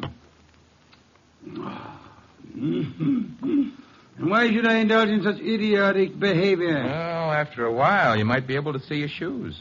I've already seen them. Oh, that was 20 years ago. Things have changed. No more buttons. Hey, that must be Dorothy Spencer. Hmm, she's undoubtedly young and beautiful. You deduced that from the way she pressed the buzzer? I deduced that from the gleam in your eye, bah. Bah, all you want. I'm going to keep that gleam shining. Hello, Miss Spencer. Come in. Thank you. Mr. Wolf, Is the large sitting down gentleman behind the desk? This is Dorothy Spencer, Mr. Wolf. You will forgive me not rising. It is due to a necessary conservation of energy rather than rudeness. Archie, a chair. Sure. Here you are, Miss Spencer. Thanks. Now then, Miss Spencer, have the police found anything but dust in Mr. Porter's closet? why, no, You were engaged to Mr. Porter? I was. That ring you're wearing he gave it you? Yes. May I see it? Well, all right. Here. Thank you. Hmm, expensive. Very expensive. You may have it back. Miss Spencer, why are you marrying Charles Porter? I loved him. Fooey. Mr. Porter, according to Archie's description, was twice your age with considerably less than half your attractiveness. Love may perhaps be blind, but it is not astigmatic. I, I don't know what you mean. What were you searching for under the nose of the police? Nothing. Nothing at all. How did your fiancé earn his money? He played the piano at the. Boy, what he earned there in a year wouldn't begin to pay for the ring he gave you. Would you like to try again? I don't know how he made his money. I suggest that you do. I suggest that he earned money by the same method that he induced you to consider marrying him. Blackmail. Oh, Why was he blackmailing you? Old letters I'd written when I was too young to know any better. Your motives for murdering Porter would be twofold then. Recovery of blackmail material and the avoidance of marriage to a man you dislike. I didn't kill Charles. Your doorbell, Archie. Get Miss Spencer into the kitchen at once. Must be the police. Yeah, let's go, Miss Spencer. Right through that door. And stay there until I call you. Front door, Archie. Uh, Mr. Wolf, do I know Dorothy Spencer's here? You know nothing. A simple role for you to play. Uh, I haven't got time to resent that insult right now, but wait until the next time you drop a collar button. Well, bless my soul, if it isn't dear old Inspector Kramer. How is the homicide department? Where's Wolf? Big surprise, he's sitting. Mr. Wolf? Good evening, Inspector. Where's Dorothy Spencer? This is not the Bureau of Missing Persons. The district attorney would like to talk to her. I shall tell her so the next time we meet. Yeah, that could be right now. She's in this house. I don't see her. Mind if I look around for myself? You have a search warrant, of course. Uh, it so happens, no, but. Uh... Archie, the inspector's leaving. Okay, I'm leaving. I suppose by the time I get back with a warrant, she'll be in Hoboken. Hoboken? Where's that? Look, Wolf, you can go too far. One of these days, you won't be able to talk yourself out of a. I. Ah. Trail me to the door, Goodwin, to show what a good detective you are. Ooh, Inspector Kramer doesn't love us anymore. Unfortunate. Archie, take Miss Spencer to a respectable hotel. Register her under an assumed name. She is to stay there until notified otherwise. Luckily, the good inspector neglected to inform us that she was the leading suspect in a murder case. Hence, we are not accessories after the fact, and I don't want her arrested for murder as yet. Her beauty has won you over. For Oh, you will then return here immediately. Okay. What are you going to be doing in the meanwhile? I, Archie, shall be thinking.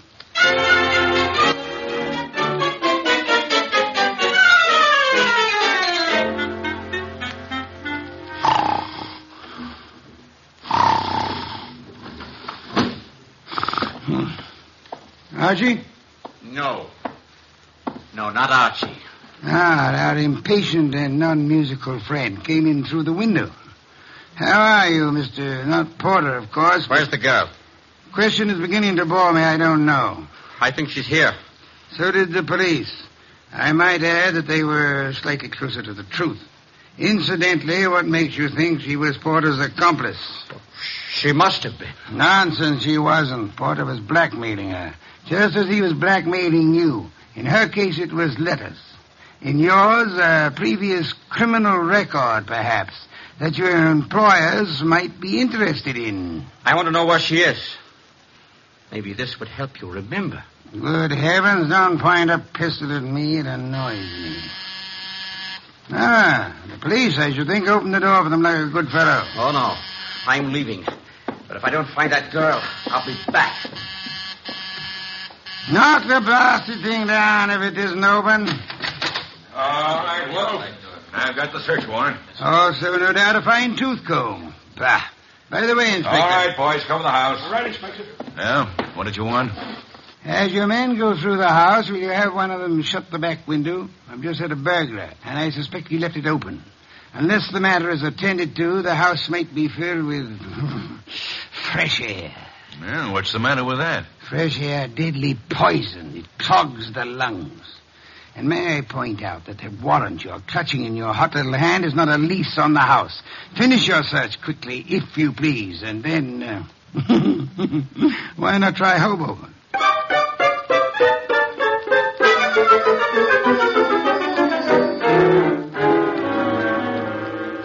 So I just missed the inspector, huh? You did? That I can stand. I'm sorry about the burglar, though. Perhaps we can arrange to have you meet him in the morning. He left his calling card with name and address on it? He dropped his handkerchief here on my desk. Oh. Hmm. It's a handkerchief. It smells. So it does. But, um, All of our unknown friends' clothes carry the odor. Therefore. Yeah?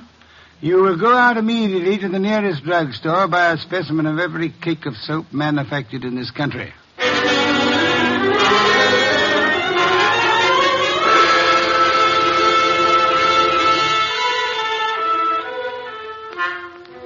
Mr. Wolf? Mister. No. I never realized just how many different brands of soap are made in this country.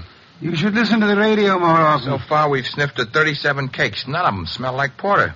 Uh, let's see, 38. Hey, Let me have it, Archie. Yes, the soap. Ah, it's labeled orchid ovals. I should say basically mislabeled. Orchids have no odor. Our task for the evening is finished. Why? all we know is the guy washes with a basely mislabeled soap. No, the odor would not have been so persistent in that case. Unquestionably, our visitor works for a soap company that makes orchid ovals. Every employee of a plant in which perfume in large quantities is used inevitably carries the odor on his clothes. Oh. And you already deduced he works in an office. Uh huh. Ah, I, I go see him in the morning? You do? You know, Mr. Wolford, with hiring rooms for girls and paying visits to a perfume factory, I'm beginning to feel like a maiden aunt. No one would ever mistake you for a maiden aunt, Archie. Thanks. Is that another deduction? Maiden aunts rarely need a shave.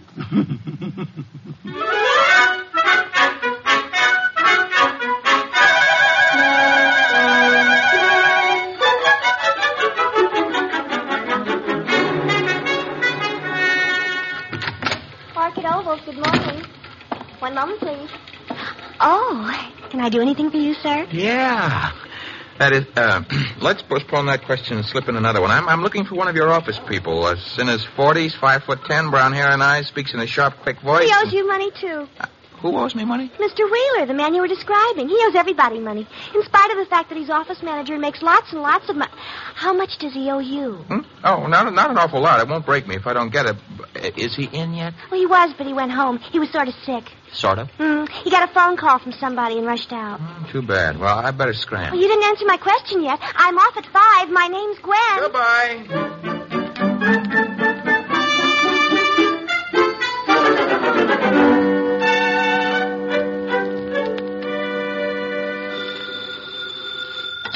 Wolf speaking. Archie here.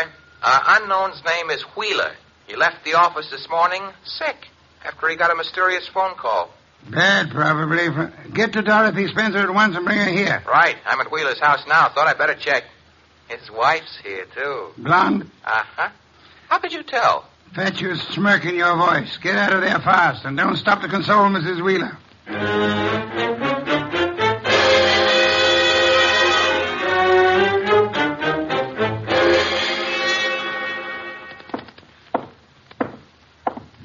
oh Ah, oh Miss Dorothy Spencer. Huh. Hmm. Nobody home. Shut that door behind you, Goodwin. Never mind pulling triggers. I'll shut it. Oh, Archie. I would prefer silence. Keep your hands high, Goodwin. It's unhealthy. All the blood had run into my head. Archie, he murdered Charles. He did. Tut, Mr. Wheeler. You really shouldn't have. It's against the law. Get into the bathroom, both of you. I already shaved. I phoned him. I thought maybe he had my letters. Porter couldn't keep his mouth shut about his other He victims. was going to force Dorothy to marry him. Did you find his material, Wheeler? Yes, in an office he read it as a front. It's all burned. And why all the melodrama? You know about me, so does she. I can't trust anyone. Get into the bathroom, I said. Look, let's not lose our heads about this. Get moving, Goodwin. I like it here. All right, then. Here is where you'll get it. Hey, wait, wait, wait a minute. Something's wrong. I got shot and Wheeler fell down. I shot him, Goodwin. Stebbins. Dear Sergeant Stebbins. Oh, you little flat footed angel. it's lucky for you my flat feet got staked out here in time. Just for that, I'll buy you a pair of arch supports for your next birthday. But uh, I'm beginning not to believe this. You had it all figured out? Well, not exactly. Eh, Well, that is. I, Ah, Wolf sent you here. well, he kind of phoned in and suggested one of us shoot down here and do some rescue work. that old devil. Hey, you're not kidding. What are you laughing about? Wolf wasn't sure whether you'd need rescuing from Wheeler or. Stop killing yourself with your own jokes. or whether Miss Spencer would need rescuing from you.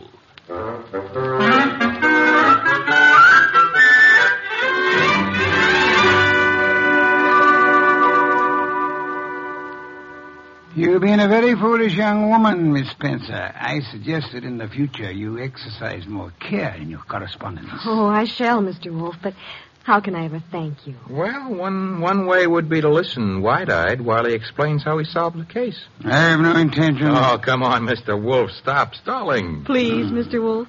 Hmm. Well, uh, I'd be very happy to. As a matter of fact, I'd like to see anyone try to stop me. a man came to me, offered me a thousand dollars to drop a client I didn't have. Why? Because obviously he wished to direct my attention to that client. Me. You, Miss Spencer. Now then, he identified himself as Charles Porter, a musician. But I tested him and discovered that he knew nothing of music. Ha! The Da Capo routine. Precisely. Therefore, he was an imposter. His purpose? Yeah? To indicate by no means subtly that enmity existed between Porter and Dorothy Spencer. Huh? Thus, when Porter was found murdered, I would presumably be convinced that Dorothy Spencer, balked in her effort to enlist my aid against Porter, had resorted to most foul and bloody murder. Most foul and bloody murder is very fancy, Dorothy. Shows he likes you. I thereupon asked myself, why should an unknown seek to convince me that Dorothy Spencer was Porter's murderer? And you answered yourself? One reason only because he himself intended to murder Porter, as he did. For which peccadillo he has, thanks to Sergeant Stebbins' accuracy with a revolver, already paid with his own life. Quod ap demonstrandum. Latin for that's what you wanted to know. I think you're wonderful, Mr. Wolf, and I'm going to Ah, be careful. kiss you. Hmm, Archie, Miss Spencer is a very dangerous young woman. Today I feel brave. Do you, Archie? Very brave. What are you doing tonight? Nothing. Let's do it together. Bah. Oh, is that Mr. Wolf? I said, bah. Would you very much mind conducting your romance elsewhere? I would not. And do so at once. I have a very important matter to attend to. Goodbye, Mr. Wolf. Goodbye. Night, sir. Very important. Very important.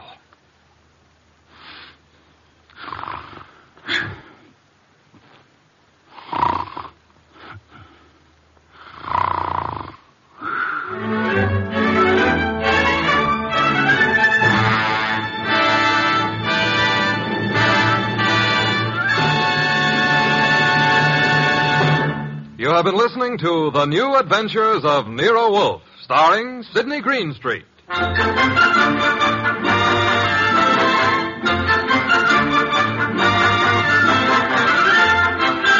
Tonight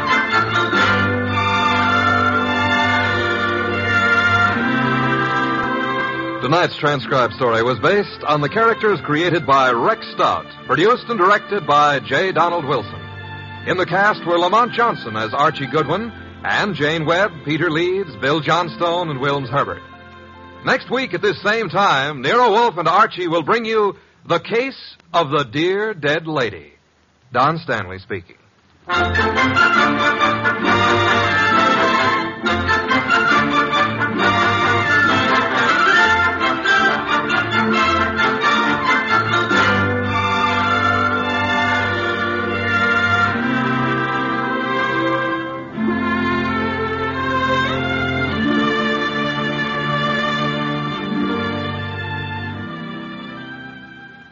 Three chimes mean good times on NBC. The NBC chimes are excited about the big show, an hour and a half every Sunday night with Tallulah Bankhead as Femc. Comedy with stars like Jimmy Durante, Fred Allen, Jack Carson, Groucho Marx, and a host of others. Music with Meredith Wilson, Mindy Carson, and many more. It presents drama with Mr. Jose Ferrer and many more leading stars of Broadway and Hollywood.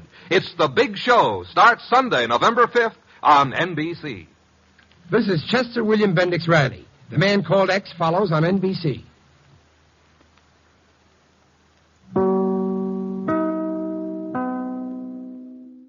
Stay tuned for Nero Wolf. This Sunday marks the premiere of The Big Show on NBC. Not just any big show, it's The Big Show. NBC's hour and a half of comedy, music, and drama. The best of each. The Big Show will be heard every Sunday afternoon over most of these stations, with Tallulah Bankhead as Mistress of Ceremonies. Your stars for this Sunday's broadcast include Jimmy Durante, Fred Allen, Ethel Merman, Frankie Lane, Mindy Carson, Meredith Wilson, Danny Thomas, and hosts of others. All this and Tallulah too. No wonder it's the big show. My boss is the smartest and the stubbornest, the fattest and the laziest, the cleverest and the craziest, the most extravagant detective in the world, Nero Wolf.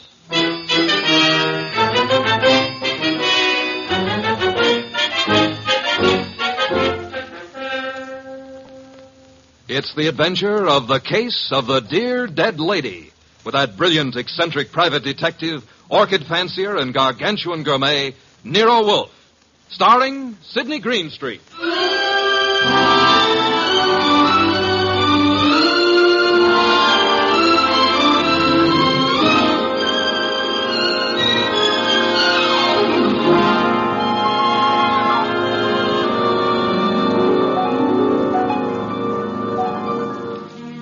Nero Wolf had just come downstairs, having tended to his precious orchids.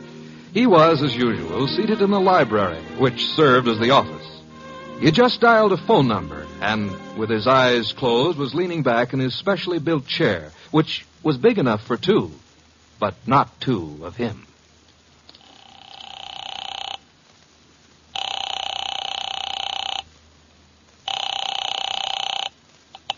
Uh, Halsbecker's Market, domestic and imported delicacies. Mr. Halsberger, this is Nero Wolf. Oh, oh, yeah, Mr. Wolf. I was just about to ring you. Well, I have need of two pounds of duck liver. Ah. I do not, of course, refer to the commercialized Strasbourg pate. Well, I appreciate the order, Mr. Wolf, but. uh, Next, my cook Fritz informs me that we require three fine fat geese. Look, Mr. Wolf, there's a little matter of an unpaid. You bill. might add 12 cases of beer, a bushel of Vermont apples, green for stuffing, and a gallon of Marquesa Patrisa Roman oil. Mr. Wolf.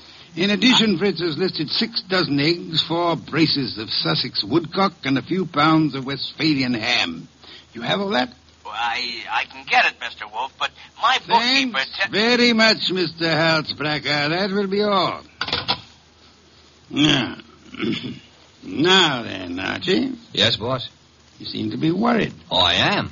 This means naturally that I'm supposed to handle Halsbrecker's delivery boy when and if he shows. I had thought of leaving that simple matter to you. And what about the simple matter of the money? Money? I, I hate to bring up a vulgar subject, but where is it coming from? Oh, of course, you're right, Archie. I should have said. Said what? Charge it. Boss, look, you don't realize I know, but we're into that truffle broker for 500 odd bucks and change. All right, all right. Then give him a check. Okay. Okay, I will give him a check. And I hope they'll let you keep the orchids in your cell. You're a wit, Archie. Mm-hmm. You know, I'm on the bank's mailing list. We got a notice this morning. You don't mean. Oh, but I do. Again? Yeah, you just can't take money out of an account, boss. Sometimes you gotta put some in.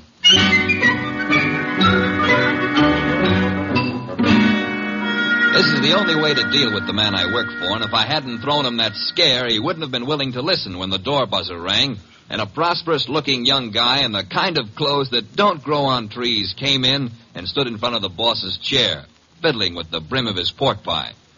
My name is Oliphant, Mr. Wolf. Oliphant? Uh, yes, sir, Oliphant. I am the spiritual leader and guiding head of a small religious group known as the Seekers of the Inner Power. Ah, I see. Also a man addicted to marrying neither wisely nor well, but often.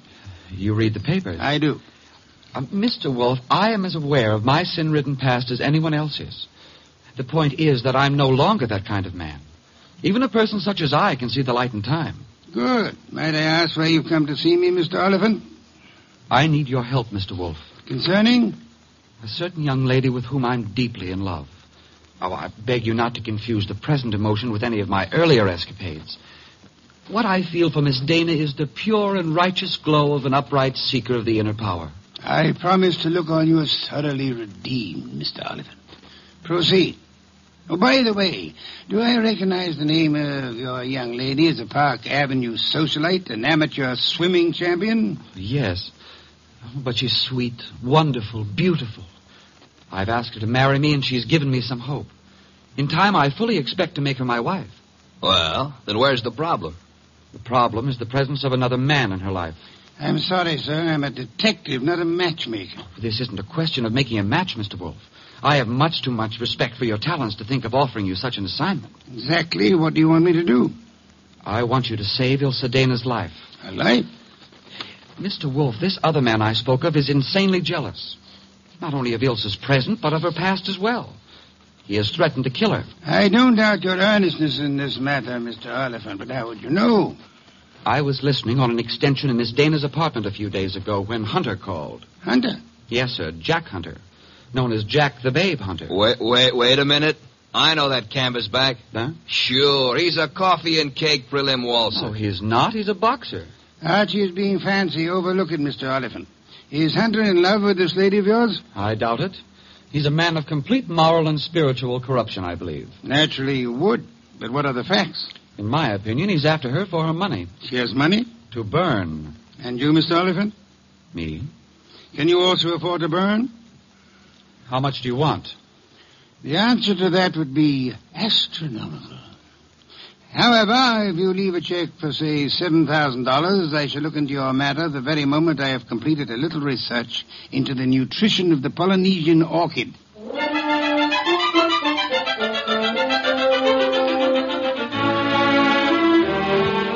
Elephant's check gave our bank account a slight blood transfusion. I think it was the boss's plan to spend a week or two in the plant rooms before he got busy on the case. And he'd have done it, too, if that phone call hadn't come in about a little after nine, just after Wolf had polished off one of Fritz's dinners and was settling back with a stein of beer in his hand.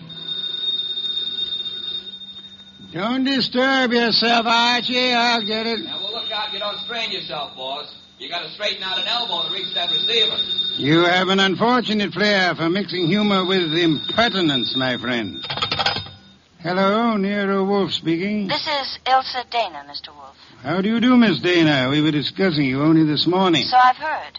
Through whom? Ted Oliphant. I see. The young man seemed to be quite worried about you. The young man should tend to his own affairs. Said you were in some danger. I know what he said, and not one word of it was true. Oh?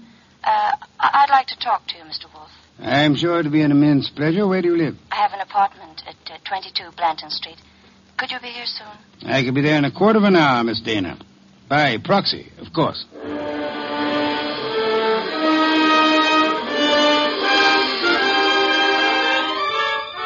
The proxy, naturally, was yours truly. Ten minutes later, at 20 past nine, I walked up to Il Sedena's door with a nosy elevator boy giving me the double O. The reason for his interest was that her door was open and the room inside was empty except for a little twisted pile of pale pink satin, which at close range turned out to be a woman, which woman turned out to be Il Sedena. And Il Sedena was dead. She used to be pretty. She isn't now. Yeah, strangulation doesn't help any girl's looks, son. Make anything of it? Well, the position of her body and the bloodstains on her pointed fingernails tells me that she put up a tough struggle before somebody succeeded in smothering with a pillow from the sofa over there. Yeah, that figures. When did it happen, I wonder? In the last 15 minutes, I'd guess. Say, who's been up in the elevator this evening? Nobody for her. Well, somebody came up. Well, who says not? They could have used the stairs, you know. Yeah. How well do you know Miss Dana? I know exactly zero about Miss Dana. How could you ride her up and down every day and know nothing about her? It's a rule of the house to keep your mouth shut. The rule also goes when being questioned by a cop. A cop? Who's a cop? Oh, I guess you're a cello player from the Philharmonic. Look, I happen to work for a guy named Nero Wolf. Oh. Heard of him? Maybe. Well, if your memory comes alive, son, I might see my way clear to uh, spend a few dollars with you. Understand? I'll keep you in mind. Going down, mister?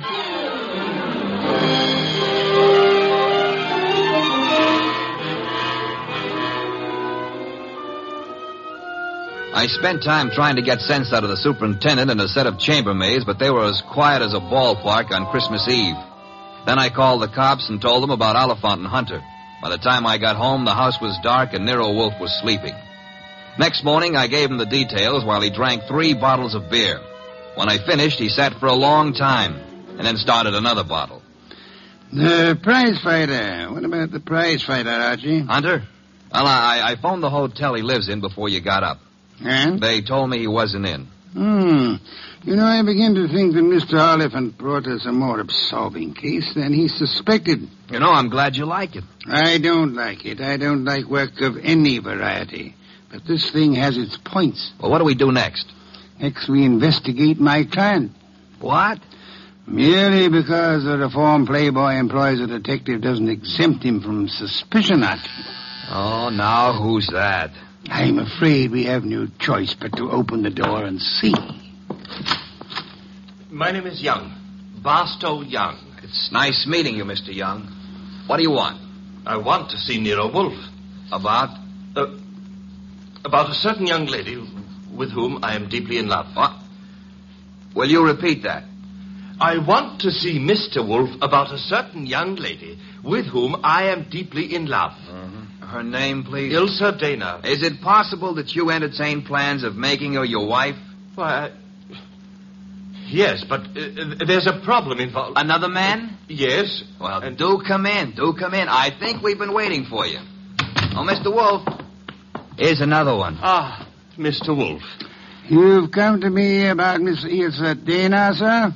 I have come to you, more specifically, about a man who has threatened her life. Hmm. How unusual. He's the treacherous kind. Mild-mannered, you know. As we say in my profession, he underplays it. Your profession, then, is the stage. It is, sir. Go on, you interest me deeply. I was present recently when he told her that he would certainly kill her unless she mended her sinful ways. Sinful? No one denies that Ilsa has had, uh, shall we say, a checkered career. But the man's attitude is totally fanatical. What's his particular brand of fanaticism, Mr. Young? Theodore Oliphant is a religious maniac. Well, what do you know? He's come to give Theodore a bad report card. I don't understand. I, have come to ask Mr. Wolf to prevent his murdering Miss Dana. Am I allowed a direct question, sir? Why, of course. Where were you between 9 and 9.20 p.m. last night? 9 and 9.20... Why do you ask? You said I was permitted a direct question. Oh, well, I was walking in the uh, park, as I remember. Do you make a habit of walking in the park? I have lately. I'm preparing for an important role in a forthcoming production. What's so important about last night? From your point of view, a great deal, sir. Well, what do you mean? Last night, Miss Ilsa Dana was murdered. What? Mr. Goodwin here discovered the body. No. I'm afraid I must insist, Mr. Young. Uh, well, why, why are you looking at me like that? Uh, are you accusing me of... A, I have a... accused you of nothing, my dear sir. Well, now, look, you're making a mistake. Oliphant killed her. You may be sure of that. I have your word. I know him. He was trying to reform her, wanted to make her a devout follower of his cult, the Seekers of Power. I heard him tell her to her face that if she refused redemption, he would see to it that she didn't live on in her wickedness. You could produce other witnesses? Do you know, in your own smug way, you're as detestable a character as I have ever had. All right, all right. Let's everybody take five. Yeah? Nero Wolf, He's busy. This is Archie Goodwin. you'll do, Goodwin. This is Jack the Babe Hunter. Oh? Uh, how are you? Great. Except the cops seem to want to talk to me about some murder fandango because, as I get it, you name my name. You got it wrong. I doubt it, and I'm coming over there to set you straight.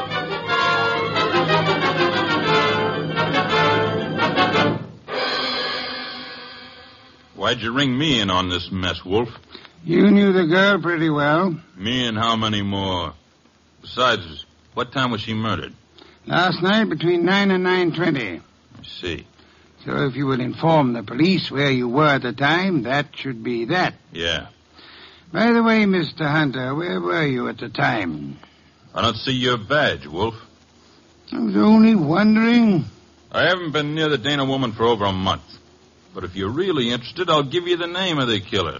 Please do not keep us in suspense, Mr. Hunter. A couple of years back, Ilsa financed a guy in a big and lousy Shakespearean play that closed like a clam and nothing flat. Go on. There was money down the drain. The guy's got nerve. and He was in love with her, and he figured she'd do anything for him. So he comes back to her to finance him again. This time in Hamlet, no less. I see. And I don't have to tell you what a flop that would be. You needn't tell me the actor's name either. You know? Mr. Barstow Young just left here. Yeah? Well, he's your man, Wolf. He got so sore when she told him she wouldn't toss any more moolah into his broken down career, he went off his rocker and tore it down. Your reason for thinking so. I met him on the street one day, and he started beefing to me with blood in his eyes. So all I could do not to punch him. The results might have been less fatal if you had followed your instincts, sir. Ugh, I couldn't. Guy's built like a broomstick. He's weak as a cat. Hit him once, he'd crack like dry plaster. I see. Hmm. hmm. What's on your mind? This man you're accusing of Miss Dana's murder, Mr. Hunter, he was very much in love with her. She was thinking about marrying him, he said. He said. Yes, he did. I heard him, too. He was talking through his skull cap. Ilsa wasn't going to marry anybody. No? No, she couldn't. Why couldn't she? Well, but she just couldn't, that's all. So long.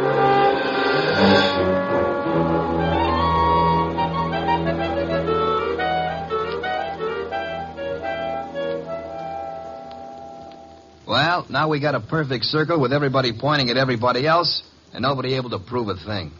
What Hunter says isn't impossible, Archie. You think Young did it? I don't think at all yet. But if there's anything more dangerous than a woman scorned, it's an actor scorned. We have another visitor. Yeah, Ah, who are you expecting? At this point, anybody. Hi. Oh, you. Yeah, I told you you might hear from me. Come on in. Who's this? Uh, fellow runs the elevator at 22 Blanton Street. What do you got for me, kid? Postcard? Postcard. Here, the cops missed it, but I spotted the edge stuck under a rug. Nice of you to have delivered it. Or maybe he was just being curious. Curious? It's not every elevator boy who has a chance to see Nero Wolf in the flesh. Oh, him? Come off it, High Pockets. I'm here 'cause you mentioned something about spending a few bucks. Oh. I wouldn't cross the street to see the best gumshoe that ever breathed. Look, gumshoes don't breathe, and how would you like a sock? and Archie, pay him and let him go. Yeah, pay me and let me go. a- Sure, Mr. Wolf. Here you are. Thanks. Don't mention it. Anytime, pal. Anytime. How do you like that fresh little punk? Archie, the lad has done us nobly. Yeah? A typewritten card addressed to Miss Ilsa Dana. What's it say? Rather peculiar message. Have you prayed tonight? It's signed with a single letter O. Have you prayed tonight? Yes. Signed O? Exactly. Weird, isn't it? Well, what's weird about it? What could be plainer? Have you prayed tonight? Now, I ask you, who is the man in this deal who's interested in praying? All of us, I hope, are God fearing. All right, all right, but I ask you again, what does O stand for? It could stand for O'Brien, Obituary, Omaha. What about Oliphant? Oliphant, too. Look, what, what's with this indifference? The case is cracking and you slough it off. You remember what Young said? Oliphant threatened to kill her because she wouldn't join that cockeyed movement of his. Don't exhaust yourself, Archie. We have a hard night ahead. Yes, but I don't understand. But I don't mean to stifle your imagination, my friend. But if you'd reserve your deductions for a little while, you could lend me some much needed assistance. What do you want? I want you to become a burglar. A burglar? I want you to hurry over to the dead woman's apartment on Branton Street and ransack it. For what? How do I know? We need help. Anything may help us. Go through the place with a fine tooth comb.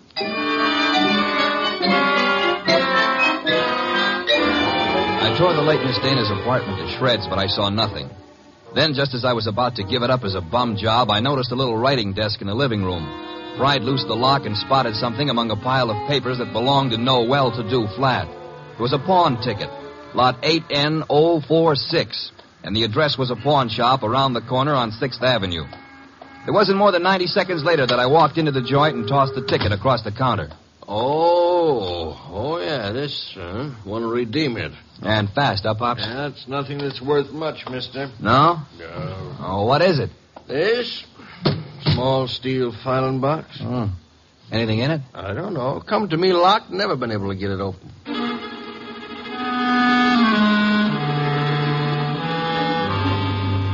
We got it open, Wolf and I, smashed the front end with a poker.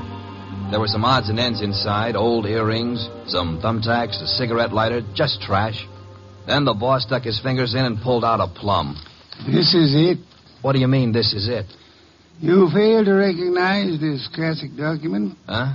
A marriage license, Archie. A marriage license. Yeah, well, whose marriage license? The wording is self explanatory. Listen. This is to certify, etc., etc., thus licensing on this third day of May, 1946, the marriage of Miss Ilse Dana to Mr. Johann Yeager. Johann Jaeger? Exactly. Well, who in the world is Johann Jaeger? We'll soon see. I don't get it. I can understand. It's a befuddling little puzzle. It'll be very easy for one to make a fatal mistake here. But of course, you won't. I won't. Three hours later, I'd herded all the suspects into the office, and he sat in his chair and glared at them Oliphant, Young, and Hunter. It was tense and tight, and the boss let it stay that way, saying not a word to anybody while he calmly sipped his beer. It was Oliphant who cracked first. I didn't kill Ilsa. I couldn't have. Jealousy is a very compelling motive, Mr. Oliphant. And you came to me, remember, complaining that there was another man in Ilsa Dana's life? Whatever I complained about, and, and jealous as I was, I didn't kill her as the sacred power is my holy judge. Being unacquainted with your sacred power, I'd have to ask you for a better authority. Sacred power. Oh, it simply wouldn't have been possible for me to have done it. Why not? Yeah, why not? Because I. I was at Mickey's Night Owl Club last night from 7 until 4 a.m. Contemplating the sacred power, no doubt. That can be proved, Mr. Oliphant? Let me call now. Let the head waiter tell you. Hmm. Will you take your embarrassment as an indication that you're telling the truth? Hey, wait a minute. You, you can't let him off like that. Don't be bothersome, Archie. Yeah, but we got that card he wrote, the one about have, have you prayed tonight, signed with his initial. He didn't write that card, Archie. Now, look. And the O is not his initial, is it, Mr. Barstow Young? Uh, I'm afraid I, I don't understand. On the contrary, I am afraid you do. But for the record, I'll explain. Oh, Archie. Yes, boss. Hand Mr. Young that large red volume off the shelf behind Mr. Hunter's head. This one? That one, thank you. Now then, Mr. Young, you will favor me by opening the volume to page 1133. But why? Open it, sir. Good. You will now count six lines down from the top and read what you see. Oh, Have you prayed tonight? Thank you, Mr. Young. What the devil is going on? Mr. Young has just given us a reading from a tragedy. The line, Have You Prayed Tonight, is spoken by the hero to the heroine just before he murders her. The name of the heroine is Desdemona, and the hero, as I'm sure you all know, is Othello. Othello. Yeah, the O was not Oliphant Archie. Othello, I think, was a Shakespearean play which Miss Dana financed for uh, Mr. Young. And knowing she would recognize the quotation as well as the threat behind it, he sent it to her to warn her that he meant to murder her. You won't have the unmitigated gall to deny that, will you, Mr. Young? No. No, I don't deny it. Do I call the But I didn't kill her. The fact that I sent the car doesn't mean I killed her. Well, it'll do for my money. But not for mine, Archie. What? Mr. Young couldn't have killed Miss Dana. Why not? Because he lacks the strength to strangle such a healthy young woman, a champion athlete, wide awake and full of fight. He's rather a frail person, as we know, and smothering Miss Dana with that pillow was no easy task. She struggled. Therefore, she clawed the wrists of the murderer. I'm sure that if you examine Mr. Young's wrists, you will find no scratches or scars. Here, let me see that. Go ahead. Well, Archie? Yeah, you're right. Nothing. I was sure there wouldn't be. The person who actually killed Miss Dana was a powerful physical specimen. Yeah? Yes, Mr. Hunter. In all probability, a professional athlete. A muscular man in good condition. You pointing at me? Seems quite likely, doesn't it? You're out of your head. Am I? Yeah. Ihr seid eine war ihr Frau, nicht wahr? Jawohl. I. I mean, You said ja, Mr. Hunter. And you meant ja, yes. I asked you in German if Ilse Dana was your wife, and you, in the heat of emotion, answered me yes in your mother tongue. Look, what's going on here? Allow me to present Mr. Johann Jaeger, Archie. Him? I've known it since we first saw that marriage license. You see, Jack Hunter is the English translation of our friend's real name back in Germany, where he comes from, Mr. Johann Jaeger. Oh, what do you know? so you proved nothing. Yeah, I was married to Ilse. That's why I said she couldn't marry anybody else. But I didn't kill her. She was my wife. I loved her. Olivan told us you were insanely jealous of her. What if he did? You know better. Do we? Sure you do. Ilse told you herself over the phone that every word Oliphant said was a lie. Interesting. What is? How you could possibly know what Ilse Dana told me over the phone. I haven't mentioned it to you or anybody else. Oh, well, well, you see, it, I see most clearly, Mr. Yeager, that you must have been in the apartment with her listening on the extension phone, or you couldn't possibly have that information. And it was only a few minutes after that telephone call that Ilse Dana was smothered to death. and I see it's about time I said good night. Wait a minute, Yeager. Good work, Archie. I advise you to sit still, Mr. Johann Yeager Hunter. Ah, I was right. I told you he threatened to kill her. But why? I've only guessed at the story, reconstructed it, so to say. But I think you and Mr. Young are to be congratulated On what, sir? on not having won your fair lady. You've always thought of her as a sweet, demure society girl, but actually she was a vicious person, as bad as the man who killed her, if not worse. She tortured him cruelly for four long years. How can you say that about her? How can you doubt it, Mr. Oliphant? There must have been a great many men in her life. We know at least two definitely, you and Mr. Young. But she was in love with me. She was in love with me. I'm sorry to shatter your illusions, but she was not in love with either of you. She was using you for her purpose, What was her purpose? tormenting the man she married. That was her preoccupation day and night. She delighted in tyrannizing over him, as one might in breaking a bull or taming a wild mustang. Do I come near the truth, Hunter? Yes. Until I couldn't stand it any longer. May I ask then why you married her? Why? Because I couldn't help myself. I crawled for her. I married her on the terms that nobody should ever know I was her husband. She was too good for me, she told me that to my face over and over. That we belonged to different worlds. But I was crazy about her, so I took it. What I've taken, you wouldn't believe. Oh, I'm sure I would, Mr. Hunt. I'm a very understanding man. The question is, will a jury believe you? And that we must begin to learn immediately. Archie, Yes, sir? phone for Inspector Kramer.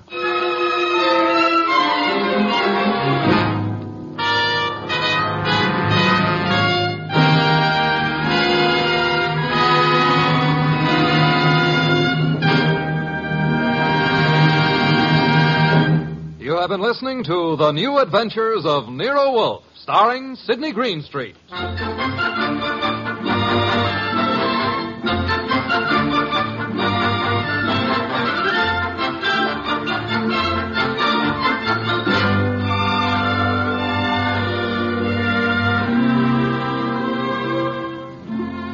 Tonight's transcribed story by Peter Berry was based on the famous characters created by Rex Stout.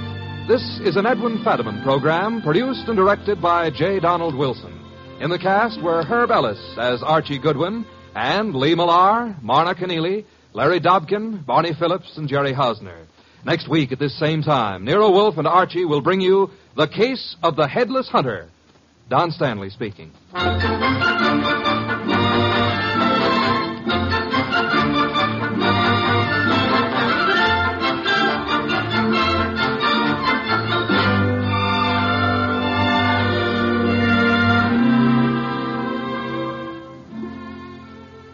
And don't forget, this Sunday marks the premiere of The Big Show on NBC. Not just any big show, it's The Big Show. NBC's hour and a half of comedy, music, drama, and the best of each. The Big Show will be heard every Sunday afternoon over most of these stations, with Tallulah Bankhead as mistress of ceremonies. Your stars for this Sunday's broadcast include Jimmy Durante, Fred Allen, Ethel Merman, Frankie Lane, Mindy Carson, Meredith Wilson, Danny Thomas, and hosts of others. No wonder it's The Big Show. And Theater Guild on the Air this Sunday presents Judy Garland in Miss Alice Adams. So don't forget, Tallulah Bankhead brings you the big show Sunday on NBC. Protect your dream home with American Family Insurance. And you can weather any storm. You'll also save up to 25% by bundling home, auto, and life. American Family Insurance. Get a quote, find an agent at amfam.com. Products not available in every state. Discounts may not apply to all coverages on an auto or home policy. Discounts do not apply to life insurance policies. Visit amfam.com to learn how discounts may apply to you. American Family Mutual Insurance Company SI and its operating companies, American Family Life Insurance Company, 6000 American Parkway, Madison, Wisconsin.